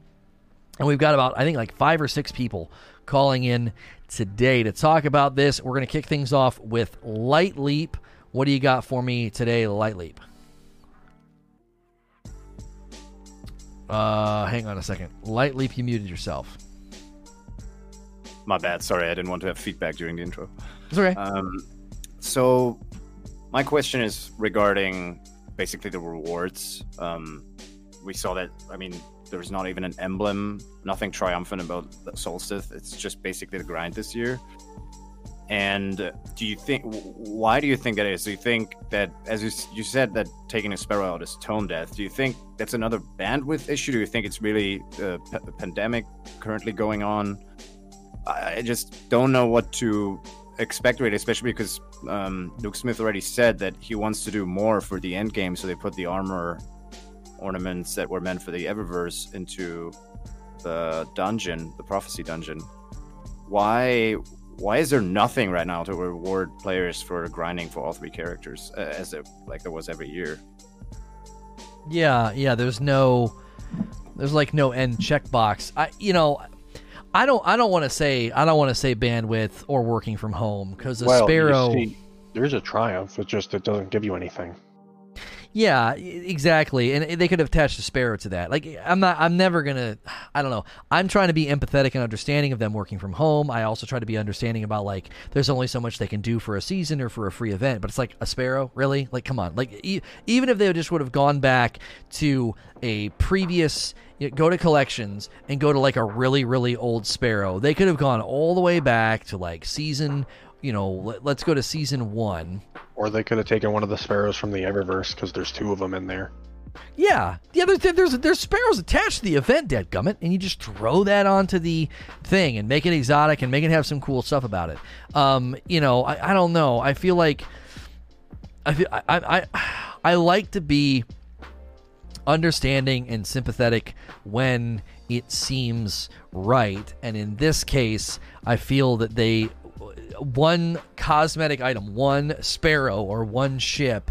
You can't tell me, you know, you didn't have the bandwidth for that. Give me a break. You guys crank out cosmetic items like they're candy getting thrown at a parade. I mean, I, I, I don't, I will, I, I don't accept that. And and that's not even really the reason they gave us. The reason they gave us was people complained about it, and it's like, okay, well, come on, man. Like you guys didn't really interpret our feedback very well. Uh, so funda- fundamentally, that's where I came at it from. Is I said they didn't seem to interpret our feedback well.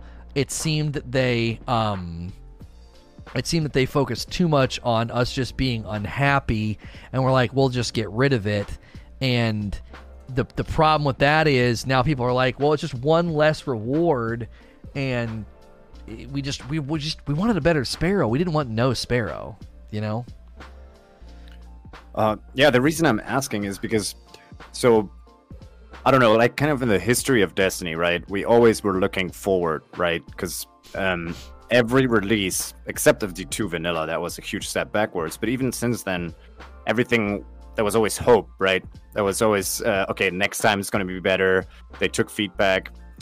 And not only was this year three, and we understood that from the beginning, it would be kind of a step back in terms of content, um, amount of content. Mm-hmm. But at the same time, these these tiny things that fall off that could be easy wins just still haven't like somehow settled down with them. And I'm kind of worried because I mean, we see with the DCV now and uh, already the next expansions being announced. I think we can safely assume Destiny is going away from being the main focus. They they're trying to develop a machine that's just going to work for the next two three years, right?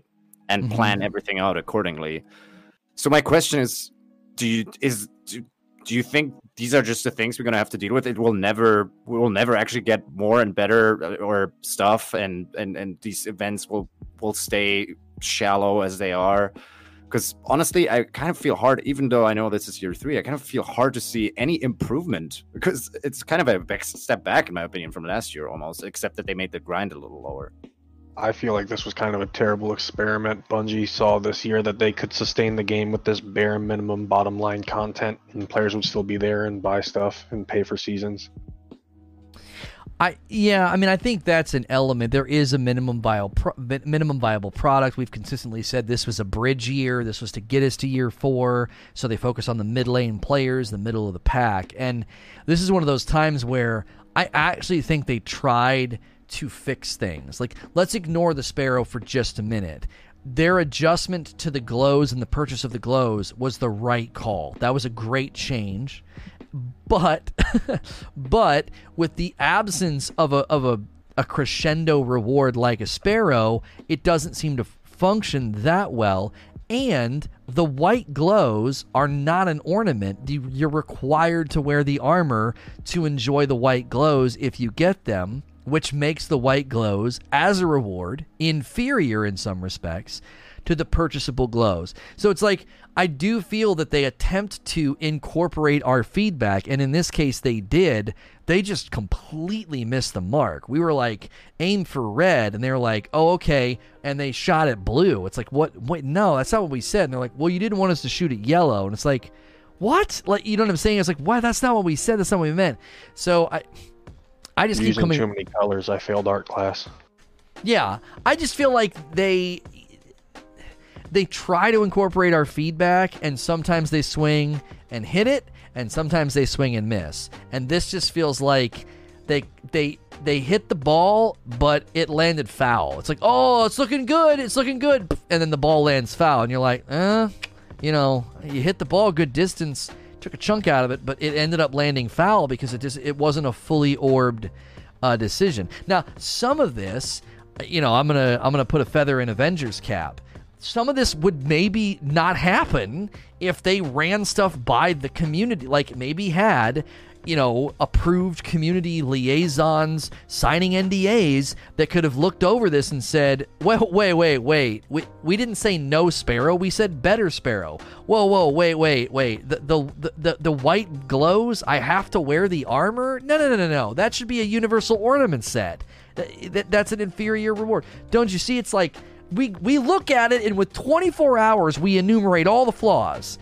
So this gives some credence to some of the stuff Avenger was saying. Now, this you can't do this with every activity. You can't do this with every single uh, piece of content. You can't run it by these, the, you know, like they did with Division. They had the uh, that team of people that like provided feedback that led to Division 1.8. Um, you know, I- don't even think you need a community summit. I think you literally need folks that have signed NDAs that get to see stuff, uh, you know, early, and then Bungie could have made adjustments to this event and been like, "Here are all the things you guys said last time. Here are all our adjustments. You got these two sparrows. One of them is the is the capstone reward. The white glow is a universal ornament set." You know, I assume the white glow armor you, you can transmog it whenever that happens, but that's a distant out in the distant, like it's not even a guarantee. It's not even The a armor might be sunset by then. well, even if it's sunset, you could transmog it into an ornament. Um, but we don't even know how transmog is going to work. Neither do they. They haven't even said how it's going to work. It's going to land in year four. It might not even land until you know spring, and by then, are you going to care? Yeah, I think to me it's also I mean I don't really see that selling the ornament this as an ornament this year because people were upset. I mean, this year no armor changes are coming. I think if they really incorporated feedback, what they could have done is because I mean we can buy past ornaments in, in Eververse, right? They could have just unlocked uh the year one and year two glows because they're different armor a little bit as ornaments for people who already purchased it and then put the ornaments as well into the Eververse, you know? Because I like it kind of feels still a little weird that I you know you paid for two glows already that you, ba- you basically there's no point in using. Um, right. I don't know. I just I really wonder. I, I somehow I, I just have this hope that they're all so focused on Beyond Light that all of this doesn't matter to them anymore. That's what that's the idea I'm getting. Like that they are Mm. That they're so focused on November that they basically saying ah whatever this is this is not we, they don't gonna they're not gonna like it anyway. And I really hope that's true. Otherwise, I I, I don't know. This is not really great quality for of events for for a live service game in my opinion. They're so focused on the next step, they don't care that they just broke their ankle on the other foot. Well, I, I don't know if it's that extreme. I, I, I, I think it's this year.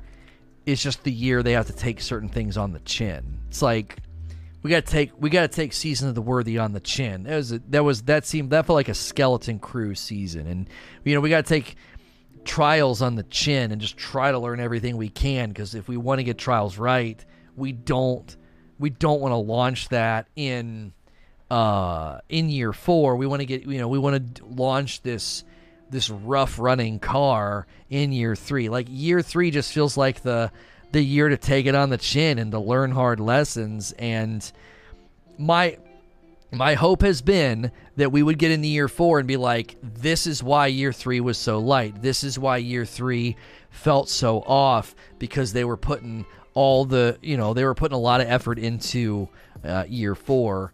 The delay of Beyond Light, I think, kind of points to that. I know we're going to really want to point at working from home uh, and the pandemic, which I know is a factor, but it wasn't a factor when they delayed Shadowkeep. So there's a pattern here that when they really try to ramp things up and improve, because Shadowkeep brought a lot. It brought the artifact, it brought Armor 2.0, it brought level refinements, uh, it brought a whole new planet.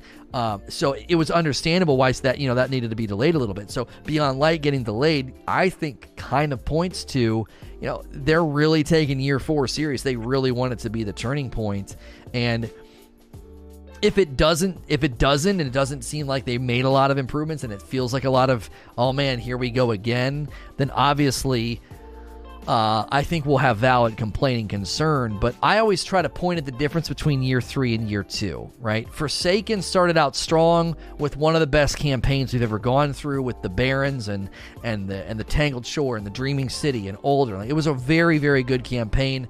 It was it's up there with Taken King. But then that year sort of fizzled out. It wasn't structured well. Leveling sucked. People couldn't play content when it came out. They had to dial back certain things to make it more accessible. That was also the season with season. That was also the year season of the Drifter. Um, so, you know, this then then you get into year three. Leveling is streamlined. Infusion is better.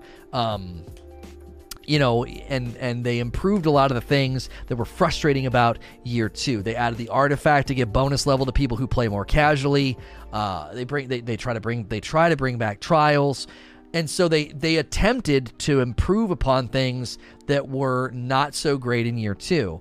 And so i'm hoping that trend continues that we get into year four and we can clearly see they have made adjustments with bounties.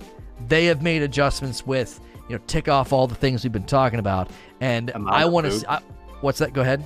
Amount of loot, I want to s- just add. Yeah, yeah. Loot, depth, perks, grind, pursuit, like all that needs to be fixed. Like, stop letting us get all of our loot in the tower. I really hope that's changed in year four. I am sick of getting loot in the tower. Like, I want loot to drop from bosses and activities. I don't, I'm tired of ordering loot value meals like I'm at a fast food restaurant. Like, it's it I think it mechan it, it, it mechanizes the grind and everyone's like there's no there's no love here there's no romance it's so mechanical um it's it's token slamming of a different color it's like we're still token slamming you know we're still going to the tower uh, to get our loot it's like we have we come that far from vanilla yes and no we're still running to the tower to get all of our loot and there's uh, random rolls on the token slamming now. yeah, yeah. Token slamming's still here. You know, it's just it's it's it's utilized in a different way. So, do you have anything else, Lightleap? No, I think that's about it. Thanks. Okay, Good, good call in. We're coming to Gilly into Mist. I'm coming to you next, sir. Going to give you the good old unmute. And uh, what would you like to say to us today, Gilly into Mist? Uh, go ahead. Um, as someone who's new to Solstice, um, it's kind of 50-50 on how I feel about it.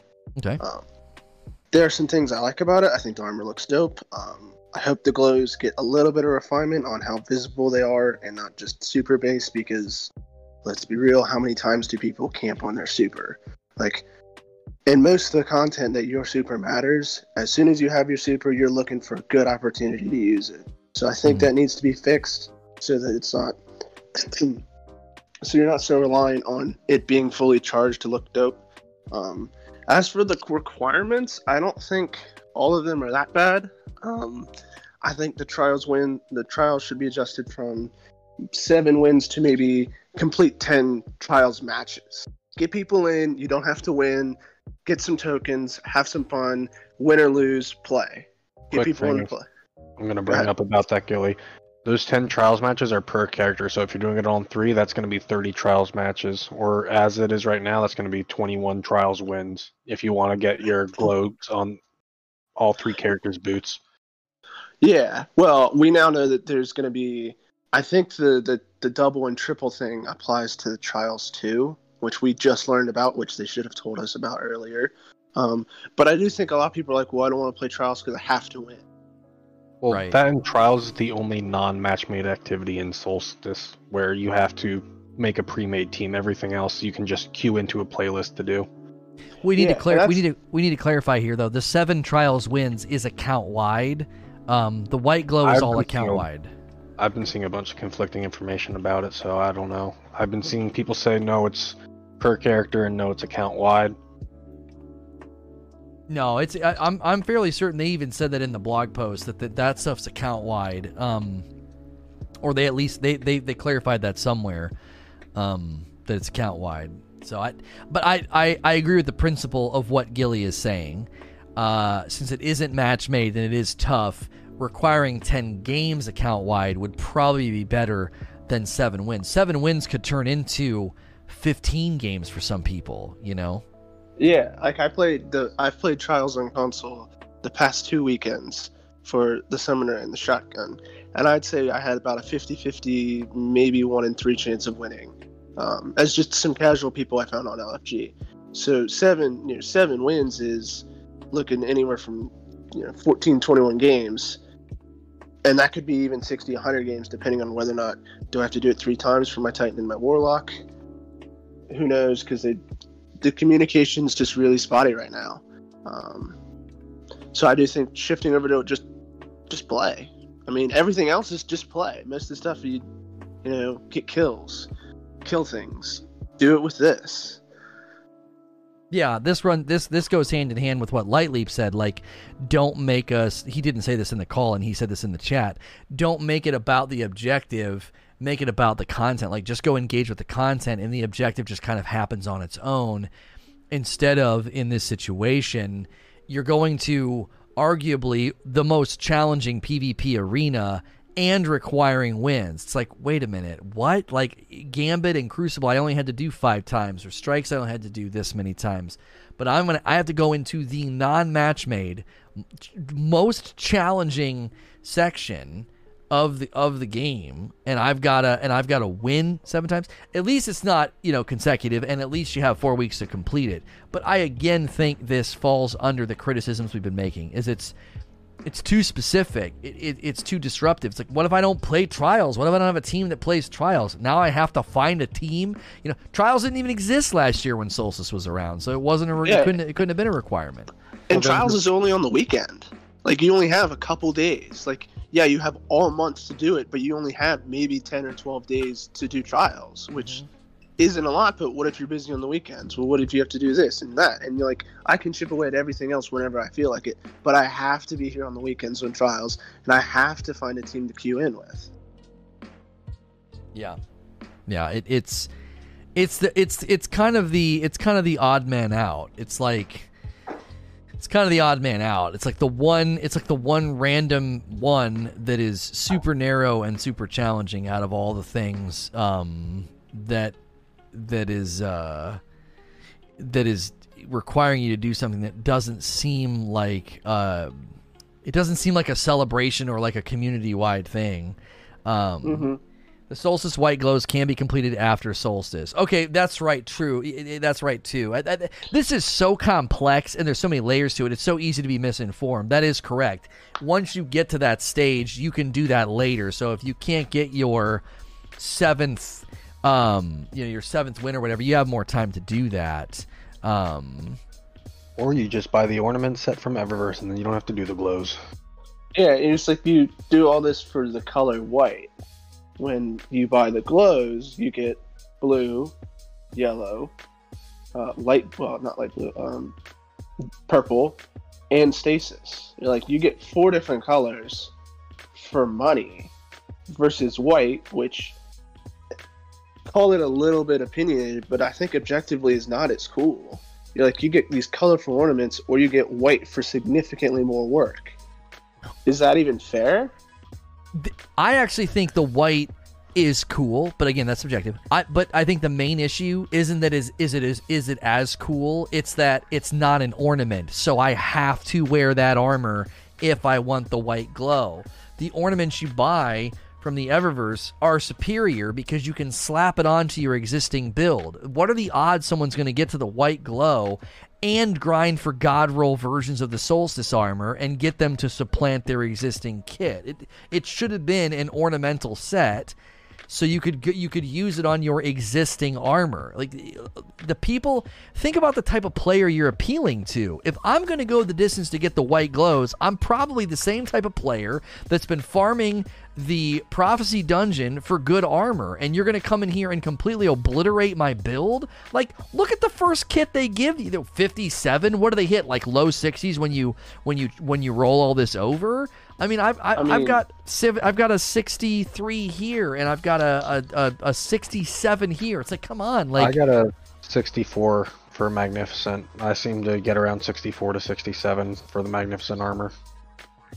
right. Those are my good drops. I have been getting crappy ones around like 50s. But you have four weeks to grind for them, and the grind to get them's not very good. So I, I, I think the white glow should have been a universal ornament set. That solves the entire discussion that we're having. It's like I, I don't need to grind for this stuff. You know, let me check the box, get the glow, then I'm done. Move on to the next. You know, move on to the next thing. Yeah. And another thing, um, we're gonna have to see how they fix the bright dust. I know DMG's already come out and said the bounty should be given bright dust, but how long is it gonna take them to fix this? Because it's already it's already daily reset and they haven't fixed it yet. Is it gonna take them a week? Is it gonna take them two weeks? Is it gonna take them three weeks? Are we only gonna have one week to do our bright dust bounties? Because like eighteen thousand bright dust is not like not a cheap amount. Like that's a lot of work to do, and you can only get maybe twelve hundred a week. Like If you do it on all three characters with the event, it should be about 4,800 a week. If you do Yeah. every weekly bounty, including Gambit, uh, Strikes. Are they going to be able to retro? Are they going to be able to retroactively give people that bright dust too if you've done them all? yeah, like I, I I could easily see people be like, "Well, I already I already turned in my weekly. I got it done yesterday, and it didn't have bright dust. Am I gonna get that bright dust back?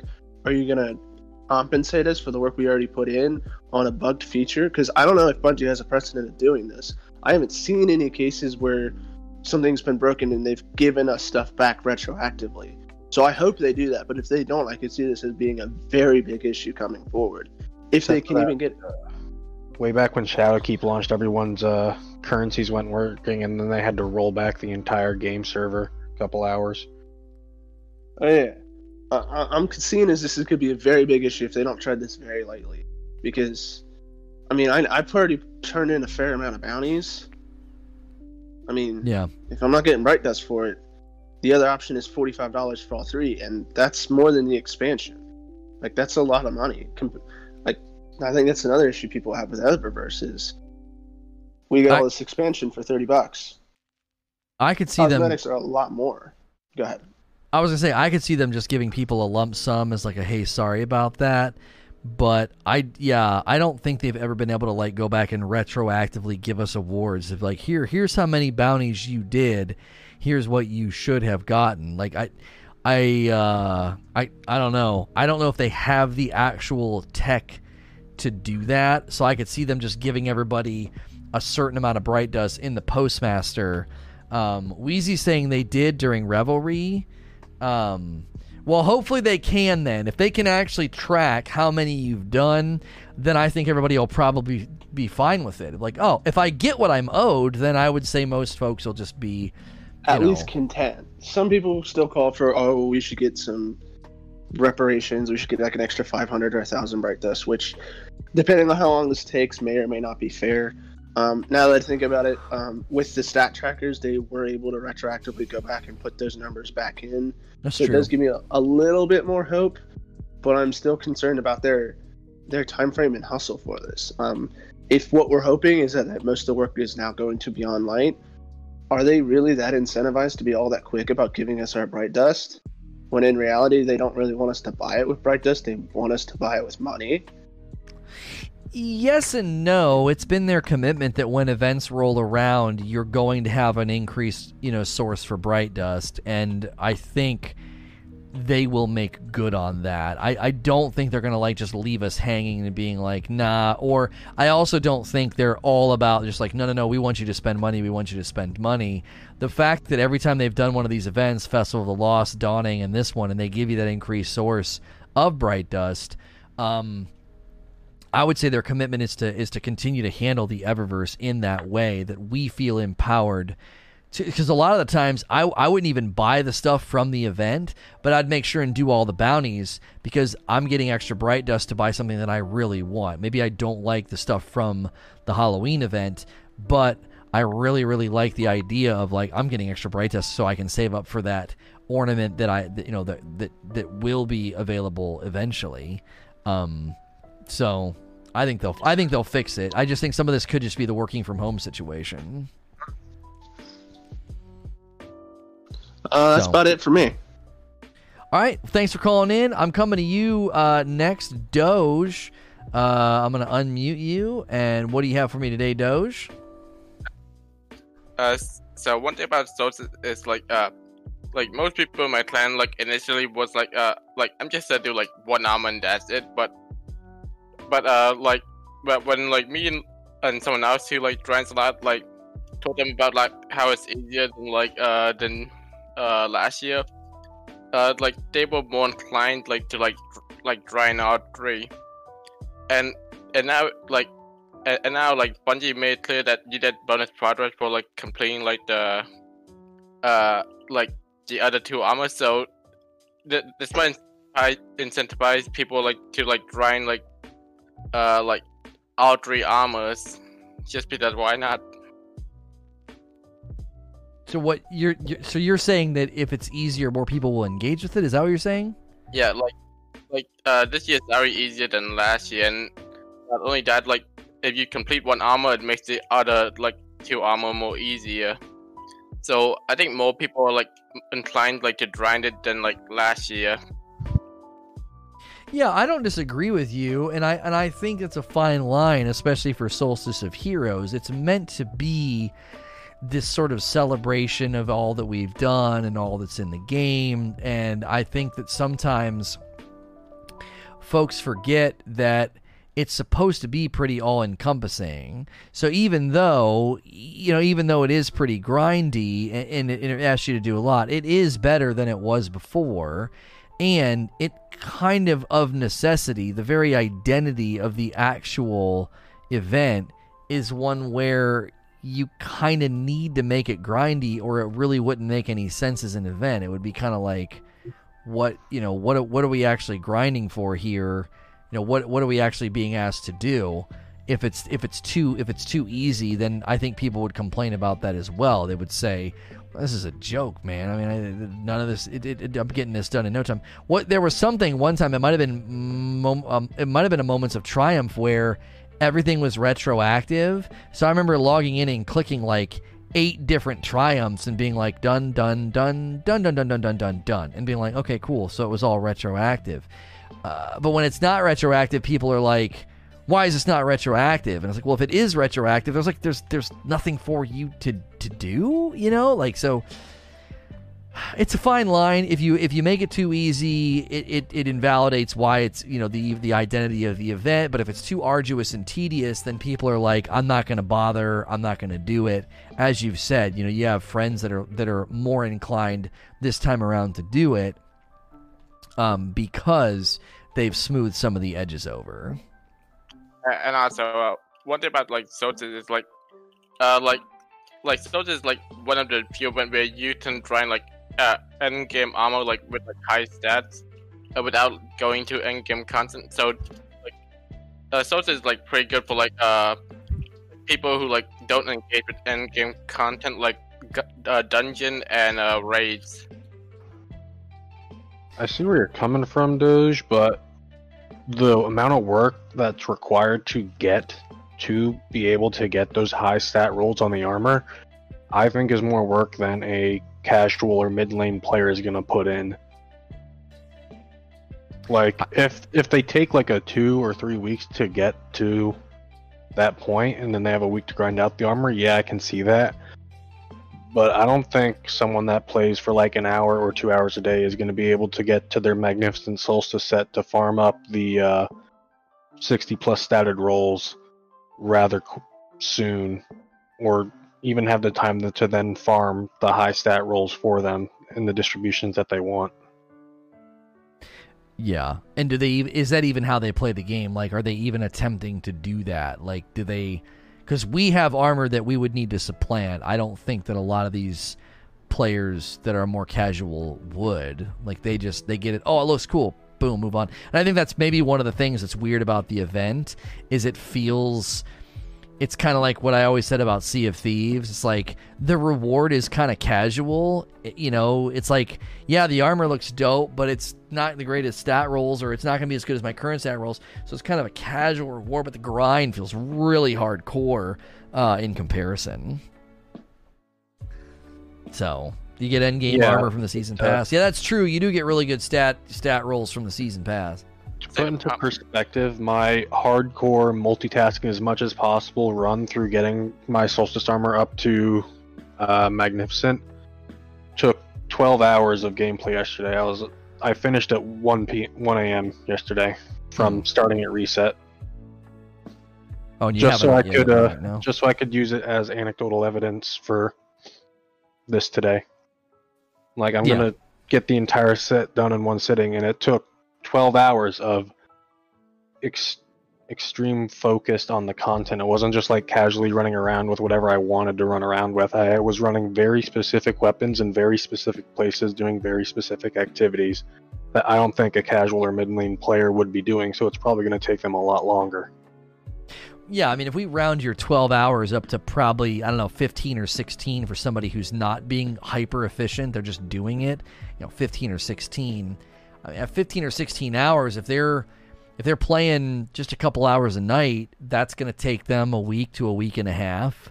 Um, and that's where I, I I'm I'm questioning is this who is this when they structure it this way it's like who is it meant for? I think in bungie's mind most of the casual mid lanes are going to hit legendary and buy the glows. I think that's the goal is they're going to do what i did. They're going to get right to here. It did not take me this long to do this. It did not take me 12 hours of hyper focus grind. This probably took me five hours maybe you know? So the you know a casual mid lane player takes six seven hours to do this and then they buy the glows um i think that's probably the goal. I wanted to see if there was any point in getting magnificent, like if it would auto masterwork or anything, which it didn't. So I feel like I got ripped off.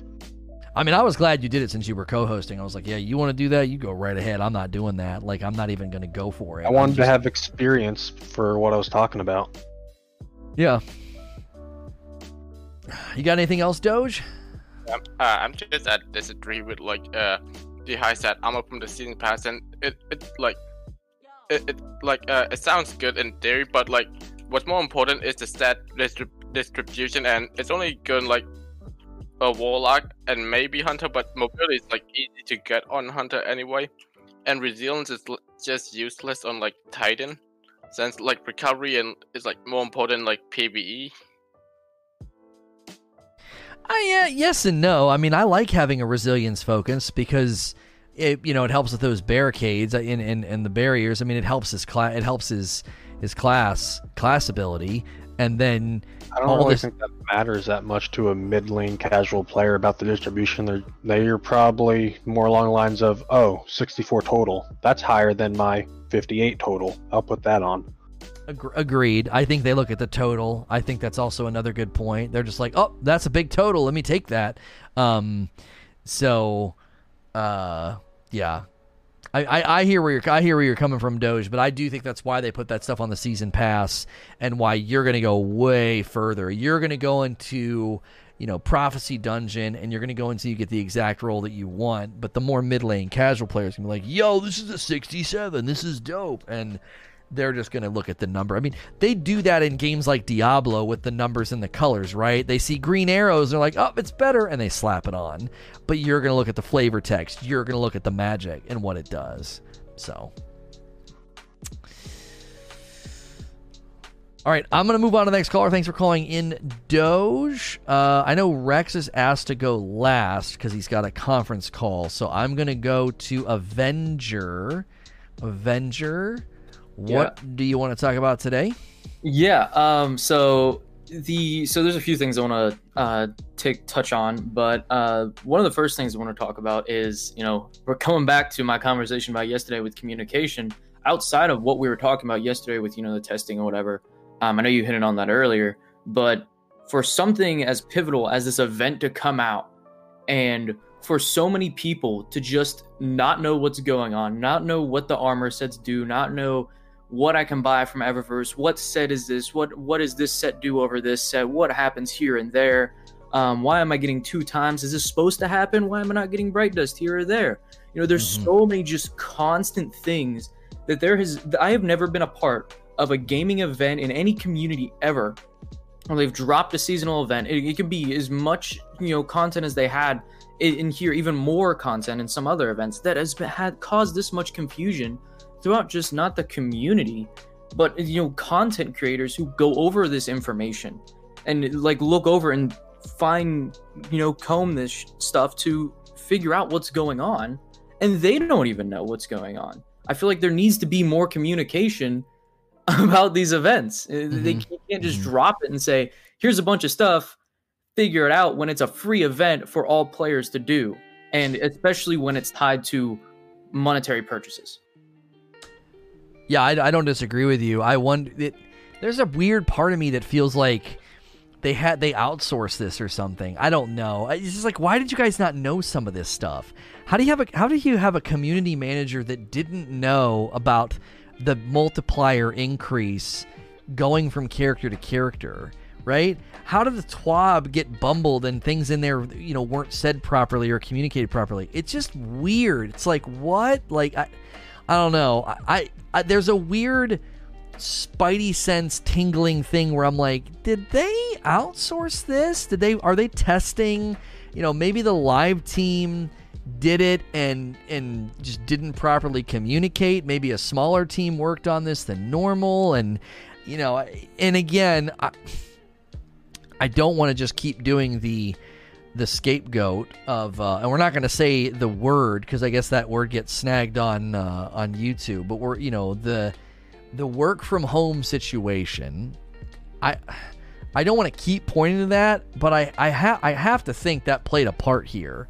This has been ordinarily I, I don't think events like this get bumbled with communication. They usually nail the trailer, the hype, the blog, and it's awesome and everybody gets excited. I've actually never seen them do this. This is kind of new and I think work from home is probably playing a a bigger factor than maybe we realize, you know. Yeah, and I, I could see that definitely being a part of it. But at the same time, you know, especially with a time period where, okay, we're delayed, we, we need to make sure this lands great. Um, you know, we're, we're coming on to the next season. You know, this is kind of like the capstone of like the last big event we're having. Um, you know, you have a Festival of the Lost, but this is supposed to be the big capstone, at least the year ending. Um, and to mess up. And I can understand like maybe not talking about oh well the live team didn't tell us you know or there was a lost in translation with the two times thing. But this isn't. This is something outside the community managers know about you know knew about the order of these things and they didn't make it clear in these posts. They didn't it, they're not making things clear. And that is an issue. Like this is a clear issue and that's not something that you know is something oh well maybe you know it's you know whatever you know work at home situation. Um you know Like- there are clear things decisions they need to make and they're not making the decisions to tell us these things. Can you make it a food metaphor so I can understand better? it's well, I they the multiplier thing is new. That wasn't how it worked last time. So that sounds like somebody somewhere made a decision to boost your second and third character, and it just wasn't communicated to the uh, to the commu- I- to the I to think the that's community the managers. only mechanically new thing in the entire event too because except for the glow challenges those are the same challenges we had last year Yeah, and Yeah. it's there's no changes to the EAZ at all it's just we got different weapons so we play a little different now But the armor's different too. The armor progression's different because you go to blue and then you have another, you have a legendary set, and then you have well, another it's the same of that legendary set. And you it- still then go through three sets is where i'm going for we used the to go thing is, green what's the blue difference? legendary what, now we go difference? blue legendary legendary with high stats But they don't tell you that you know you're getting a legendary set. You know this legendary set has low stats. This legendary set has high stats. They didn't tell us that. They also didn't tell us. They just say get the legendary set. In the Eververse, they don't tell you is it the is it the legendary the second legendary set is the first legendary set. They don't tell us. They weren't clear with this event at all. And using and I can understand using it in some senses, but as a whole event for everyone for everything a part of this event to be so confused and just muddled there has to be there they have to be clear with communication moving forward Like, think about someone that didn't do Solstice last year and they didn't do much this season, and they come in because they see an event starting in game because Steam does that. When you look at your library, you can see events and game starts coming up. They Mhm. see Solstice, they log in, they get hit with a barrage of pop ups, and then they're just told, go to the tower, pick up the armor, and then they just see a long list of objectives. And then it's like, okay, do this to get the legendary armor. And then you get the legendary armor, and it's just okay, now what? I got legendary armor. There's still challenges, but it says I can get the glows in Eververse, so what do I do? It's just the lack of communication is making it harder to incentivize new players to come in and do stuff in the content because I have a friend personally who took off most of the season and just came back for Solstice because he liked the armor and he had no idea what was going on. Well, and I don't necessarily know if this event is targeted at new players. I also know that there has been a general theme lately of twabs have been light, they haven't really been saying anything, and if if I were to zoom out and sort of give you my, you know, old man experienced, you know, feedback here, it would be we've been here before. They they run out of stuff to say that's substantive. Nothing's really on the horizon. They have to delay something, and then all of a sudden they start cranking out the info, and we get really excited again. I I don't want to beat them up about this. I they've they've had poor communication here and there, but by and large, I feel like between Luke Smith's director's cuts and the TWABs, they've actually been better with communication and transparency. Uh, and in in this particular situation, something got lost in translation, and the TWABs leading up to now were also very light. It's almost as if they're preparing. It's like they're preparing for something, and we're getting. We're the analogy I used was everything everything they're saying and, and what I'm smelling coming from the kitchen smells like Thanksgiving dinner. It's like, dude, Beyond Light's gonna be great, Year Four is gonna be stellar, and they're almost like frantically trying to shove out, you know, slap together appetizers to kind of keep us moderately satiated leading to November, and that's partially why we're having what you would call sloppiness. It just feels a little sloppy, and Well, if I'm- they take too long, I'm just gonna go to McDonald's and get a Big Mac. Might be garbage, but I'm hungry.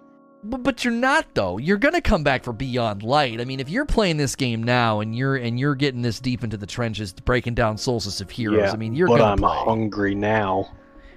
Sure, but we have to accept, and I feel like we kind of we kind of do this every single season, every single expansion. We get a couple of months away from the newness and the freshness, and we're like, uh, what the frick, man? What am I gonna do? There's nothing to do, blah blah blah. It's like, why, yeah, we kind of keep doing this. I think this time maybe we're a little more antsy because we're also stuck at home. We're also, bo- you know, we're also bored. Like season- an extra two months. Yeah, and the season's going to be longer. So it's like I think a lot of things are converging, leading to maybe more irritation, maybe less um, less sympathy and understanding because we're just we're all kind of done. Um, we're all kind of sick of it. So I empathize and understand, but I'm also kind of like, uh, like I said before, I quoted that book. You know, we don't have to like it, but we have to learn to live with it. This is the situation. Movies and TV shows and games are going to get delayed. Communication's not going to be as good.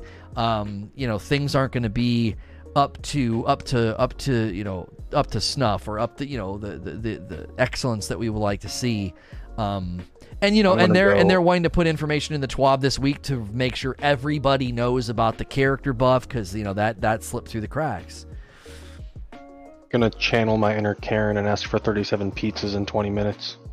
um t- talking about like this is this is a good thing that you know when Lightleap was talking about the you know we keep saying you know they'll get better they'll get better they'll get better and these little things that, that could be wins aren't wins and they should be um you know jumping off of that and talking about you know let's start at last season um during season of the worthy i think is when the big this big glaring issue that i think you know when you're saying you know bungie's tone deaf you know there was they were only tone deaf for certain moments but then they hit the mark you know forsaken shadowkeep they hit the mark on some of these things. Season of the worthy and on has been constant miscommunication tone deaf disconnect from the community and it's been like this for a while now. And it, it there is a clear issue that I, at least i am seeing as someone who is just looking in at this and saying, well, you know, you're starting at seasonal worthy. We didn't like Seraph Towers. Um, you're having the Phil Fellwinter's Lie quest. You require all these um, things for this community event. Um, you know, just things aren't adding up here. And then you go into this, and then you, your Guardian games just had that bad hit. Grandmaster Nightfall is just bad launch. Trials is a bad launch. Then we go into this season, and then you have the Solstice, which is just complete and utter just like what? Like what is going on? And then you know there's just so much stuff that has been disconnected from the community. There's been so much stuff that and i am i am someone who will support bungie tooth and nail through all kinds of stuff. But this is to the point where i'm looking at it and being what is going on? Something needs to be something needs to they need to tell us something. There, there's there's not they're not telling us something and they're not telling us anything other than their twabs and you may say okay well they're they're telling us some stuff here and there or whatever it may be but it's still not fixing the issues of the disconnect of the community and all of the other issues that go on that have been going on and all the fires that have been not quelled in the community I but the, but see this is what I think we do. I think we get to the we get to a point of dissatisfaction and we paint everything with that broad brush. And I I wholeheartedly reject what's being said in chat and and and some of the the notions of what you're saying is just so overstating. They have not been consistently miscommunicating and bumbling. They have not been making tons of mistakes and setting the game back. The game has improved every year. They have implemented tons of our feedback every year. I think they've done that. Year three added a lot of improvements that year two didn't have. We wanted bounties. They added bounties. Bounties need refined. They're not quite there. We wanted leveling to be better. They did. We wanted leveling to be more automatic and XP driven. They added the artifact. Like, I actually think they've done a lot of good, and their communication has been consistently good and transparent. From vid docs to director's cuts to when they announce Beyond Light, I, I, I feel like they get they always get a short short end of the stick draw and a false summary when we get unhappy. It's like we get to the end of a season and everyone's like, the game sucks. It's two steps back all the time. We've ne- the game's never improved. They just keep miscommunicating, and I'm like. Man, they they bumbled a blog about Solstice of Heroes, and you're making it sound like year three has been a travesty. I, I, just I do not accept that summary at all. As as someone who is very critical, and I do take them to task, and I have a lot of reason to be hard on the community managers. I have personal reasons to be hard on the community managers, and I'm just I, I don't go that far with it. I'm like I don't know. I feel like they've done a pretty good job this year. Worthy was a total bumble, and so was Trials, but I I don't know. I this is I always use the baseball analogy for this. I feel like Worthy was a really bad inning, but we're forgetting that there's been a lot of other innings and a lot of other you know players on base and a lot of other home runs and the what tends to happen is we focus on that one bad inning and we just or, or we or we see the one strikeout you know, imagine if a team or a coach or even a commentator did that. Cannot believe that guy struck out. Just absolutely unbelievable. This team is a shambles right now. They got no hope of making it to the World Series if they can't. And it's like, it's one strikeout. What are you talking about? Like, you take a strikeout, you take a misstep or a mistake, and you're like, oh, now this team is done. They have no hope of advancing. it's like, whoa, whoa, whoa. It was, it was just a bad inning. It was just a strikeout, you know? So I, I hear the frustration and where where you're coming from. I feel like we get here every time there's a drought, and we tend to we tend to overstate and exaggerate kind of where uh, where things have fallen down. Like this to me is just a solstice kind of a. They made a bit of a bumble. They made some improvements, but they also made some mistakes, and they didn't do the greatest job communicating about how everything worked. I, I don't know. I, I don't know. Maybe I don't really. Go ahead. I don't really think uh, they've been that bad with communication because, regardless, we're still all in the game, playing the game, doing the event. Like, yes, some clarity would have been appreciated now and then, but it's. They get the point across when it matters. They do a lot of fluff in some of the TWABs. Like, we haven't really gotten anything that meaningful in the last couple TWABs. So, hopefully, soon we'll get some important stuff everyone keeps saying we need to know anti cheat, but I think that uh, the more Bungie tells us about the anti cheat, the more uh, cheaters are going to try to figure out ways around it. So I think that's a pretty uh, iffy thing to do. Yeah. yeah, I when I was talking, I didn't, I wasn't referring to all of year three. I think year three was great. I think season of Dawn was actually a really good season, whether it be storytelling, you know, Sundial, I really liked. Um, I, I think this year as a whole was good in but when you're comparing it to an inning for me it doesn't feel like an inning. It feels like a game. Your seasons are your games. You know, game one game one was good. Game two is good. Game three you really didn't do a lot right there. And then you have your events and it's like okay well you know what's going on here? And then game game three you're looking at you're like okay well this is bad. Game four it's okay. Well you're not doing too well. You're expecting the team to talk about well this player isn't doing well you know what what are we going to do to fix this issue? That's where i'm looking at it. I don't i don't want them to look back and you know they their communication was pretty decent you know coming in through all this stuff.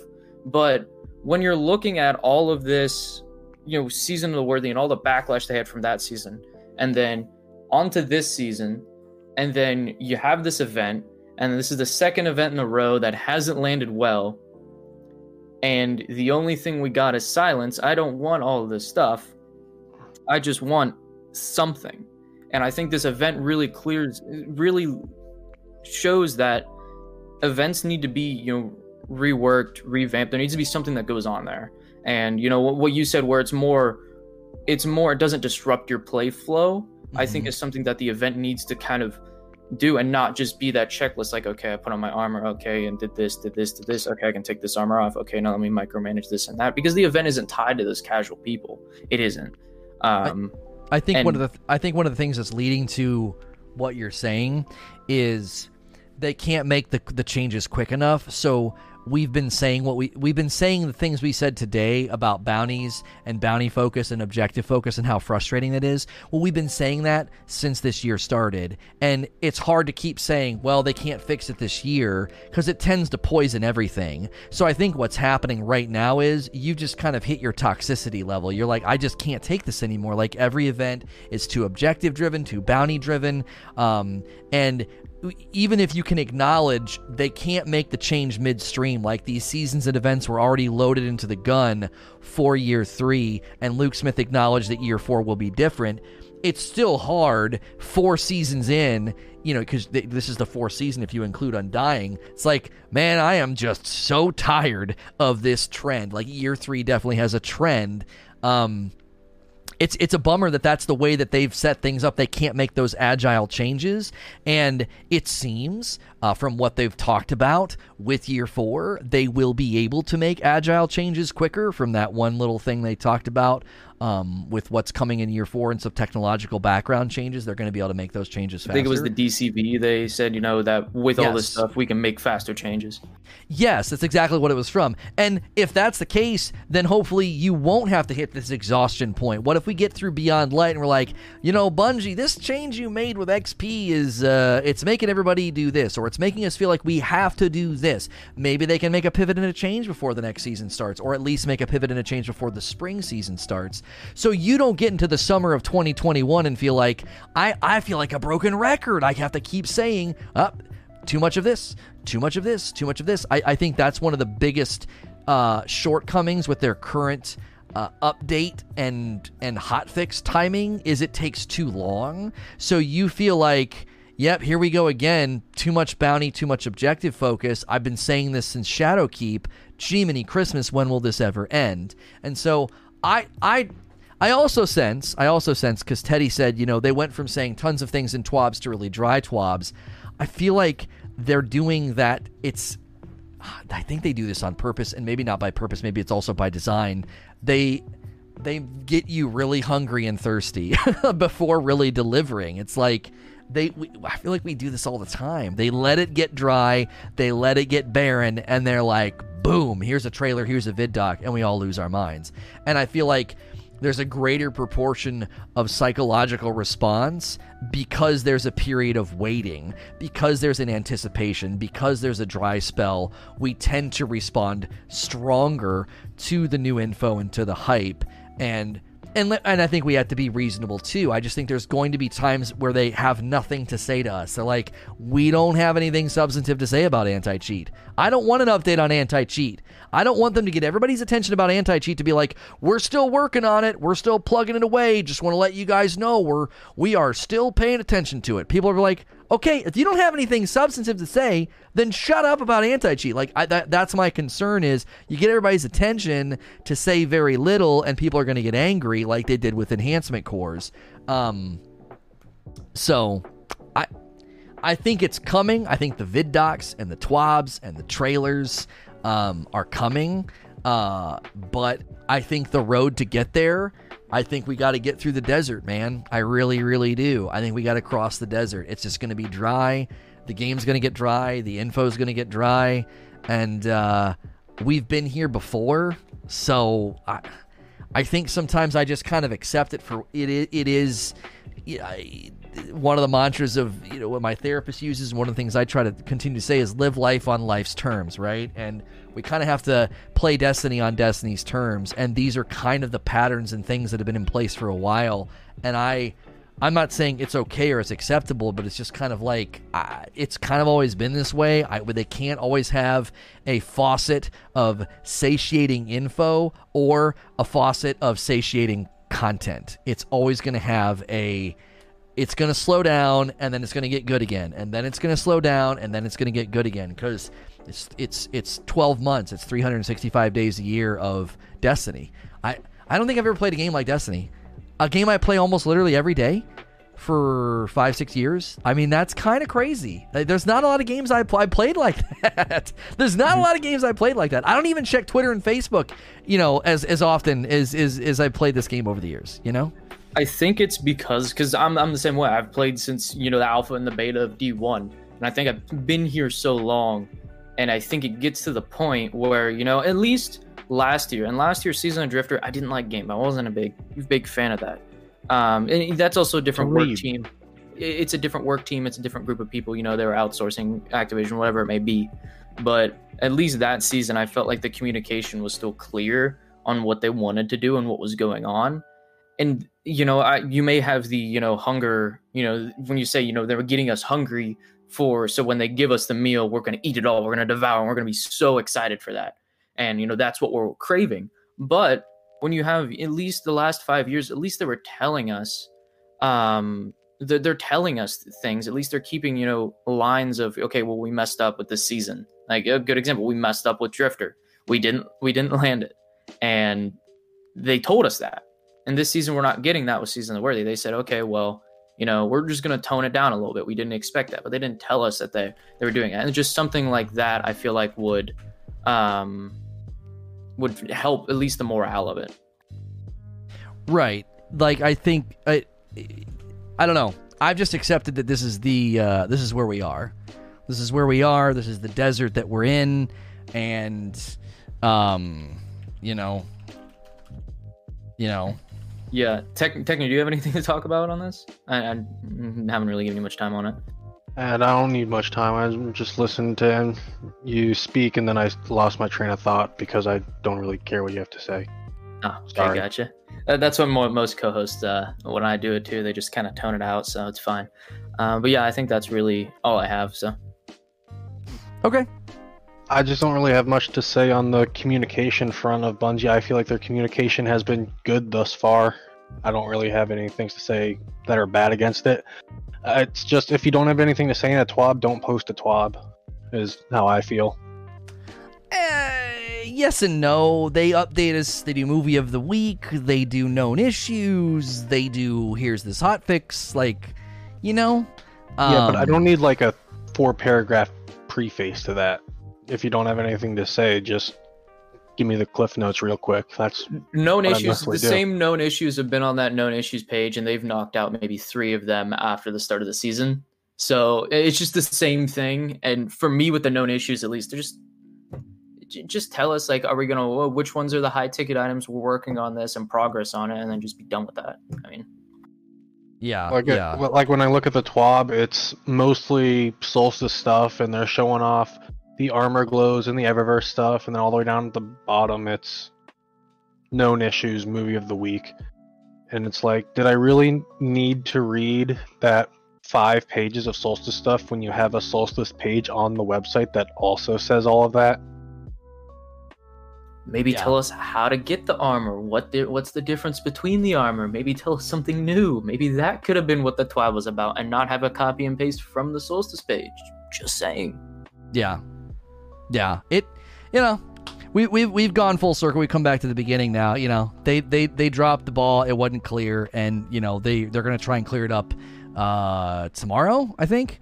Um so Yeah. we're we're hoping we're hoping that that'll you know the, the the trend here will change and september will probably be the beginning of some viddocs trailers and info because that's when beyond light was supposed to hit so i would anticipate august being a bummer and August being dry, and September things will start to pick up again. So, all right, Semi-related, but not that much to what Avenger was talking about. I want to know, with the delay and everything, did they push back the exotic quests, or is it still same time as usual and it just hasn't happened yet for Travelers Chosen? Because my reasons to do the weekly contact mission are ending quickly, considering I only have four entries left to get in the book. And that's the only reason I do it, because I'm already max power, so the pinnacle is worth nothing. Yeah, Angel says they pushed it back. Okay. okay. I'm going to always love your passion, Avenger. We're going to Rexus if he's here. I know you had a conference call. Are you able to jump in here, Rexus, with uh, question commentary? You're going to have to unmute yourself if you're here. I'm now vamping because you're not. There you Ah. go. There we go. So, so, sorry, forgot that part. Uh, I'm here. I'm here. Okay. Uh, I got some questions. Like, uh, to me, the uh, armor quest steps are not. ma- Maybe it's just me because uh, I'm slightly autistic, so I take um every like let's say every it needs to be very clear. But for example, uh, if it says um it just it just says um, on the solstice western for example i finally got to the um, legendary set Mm-hmm. it says um, void solar arc orbs it doesn't say what i have to do do i have to cap do i have to capture them do i have to create them do I just have to? Do, do, do, do we as team have to create them? Like, what's the rule here? Uh, quick thing: That's if you inspect, clear. if you inspect the armor, there will be a flavor text that tells you exactly what you Ah. have to do. Where? It will read Oh, the I see flavor it. text above it. Collect. uh, Yep, I see it. Def- It'll collect tell you exactly what you have to do and exactly how to do it. Thank you. Uh, you see know, uh, It shouldn't really be buried in that, but it shouldn't be because I didn't. Re- okay, so as an example, this is good. This is a great question. I was looking at my boots and it says playlist strikes void orbs, and I thought, oh, creating 300 void orbs. That's pretty easy. No, I just just inspected it. It's collect void orbs in any strike. Come on. It, why are you hiding the info from me? Yeah. that's I, that's. I'm glad you brought that up. I didn't even realize that, that you could do that. Yeah, me, that's me how I. Not- figured out most of my min maxing. To be honest, for my strikes, I just uh, was in the strike playlist. I got Savathûn's song, did a U turn, and went and did the contact public event. Got all my kills, my orbs, and my heroic public events while getting all my strike kills. Defeat That's combatants with elemental tip. damage. Yeah, yeah, that's pretty generic too, Philbo. Yeah, that. Well, I think that's a generic one, anyways. If you look at the boot, it says elemental final blows. I mean, that that's not that's not well, too bad. if it then. says combatants, it'll tell you if you need to b- defeat them in a certain place. Like if it says, like if they have to be in the EAZ, it'll say defeat combatants in the EL- EAZ. But the little progress bar just says combatants on it. yeah, yeah. yeah, Well, we solved that for you, uh, Rexus. You know what else you got? fantastic. Uh, I still have to uh, kind of nag on the current system. I I don't like that I have made multiple great builds, and some of the builds would even be perfect to farm the orbs mm, for Solstice, but I can't use it. It needs an exotic, so screw me, I guess. Uh, no, no. This is this is another I- piece I of think it should feedback. in- I- especially for the quest as a pursuit is But- but- how the armor should upgrade. And that's how I personally feel. It should be a quest pursuit that will work no matter what armor you wear. Because for the helmet that you're gonna have to wear into a Master Nightfall, you better hope you have a good roll on it. Right. Yeah, and and another thing is, um, I uh, for the gloves on my hunter, it said uh, it said um, uh, I think create or collect uh, arc uh, arc orbs, and it was solar day, so I'm already at a disadvantage. I have to wait until tomorrow, otherwise it's Uh, no, getting even You more wait. annoying. You can make any orb on I any can- day. Yeah, I can make uh, it, but it, it creates more a lot more solar orbs, is what I noticed. It if always you use creates- an arc subclass and arc weapons, you will get the same amount of orbs, but they'll be arc. You just won't get arc empowerment.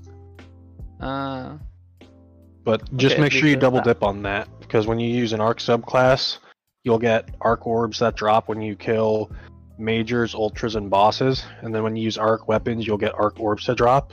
So then you can double down using arc weapons to kill arc bosses, and then you'll get like a fountain of 18 popping out of one enemy at once. ah, alright. Though at the same time, it says me, it, it tells me to complete stuff with uh, solar subclass, so still. I, I finished everything up to the majestic and some of them, so I know your pain. Yeah, and, and especially for, for like uh, create arc orbs on the gloves. I have a fantastic build for that, but Yeah. it requires exotic gloves. So I'm Mm, just sitting mhm, there like, mhm. put okay. I'll have to. Risk runner, boom, problem solved. No, no, no, no, no. Stop that. Stop doing that. That's not the answer here. The answer is not telling him Trinity to do something Ghoul. else. The feedback is good. It is, oh, hey, I have to do these things. I have a great setup for that. And it's like, ah, ah, ah, take the armor off. Ah, ah, ah, put on this, put on that. And it's like, all right, n- n- no, I don't want to, you know? Um, I, I, i i that's, that's just one of the things. It's just like, I, if, if you're, if you're gonna th- this is what guardian games turned into creating laurels and everyone's like titan Skullfort and it's like okay that's not the best but it felt the best It's it felt the fastest Punch it, thing, yeah, it laurel easy. drop. Punch thing, laurel. Yay, win. Right, and when this rolls around, you see I have to create orbs, I have to do X, Y, Z, but I got to take my armor off to do it. Pfft, That's frustrating. And it doesn't. You can chime in eight times, run this, run that, put on Risk Runner, do do do do do, and I'm like, I'm gonna say no, I don't want to. I have what I like. This is this is the criticism we've made of bounties. You know, I want to go into Strikes and Crucible. I have a great build for Crucible, but you're asking me to do things that are not in my loadout. You know, I, I, I Kinetic weapons will always drop the orbs of your subclass when you meet a condition. So, like in the Crucible, I can run Vigilance Wing on a Void subclass, and Vigilance Wing will drop Void orbs. I run on an Arc subclass, Vigilance Wing will drop Arc orbs. So, in the Crucible, you have a lot more freedom with your kinetic weapons and everything, but Mhm. in other places, it's a lot harder to do.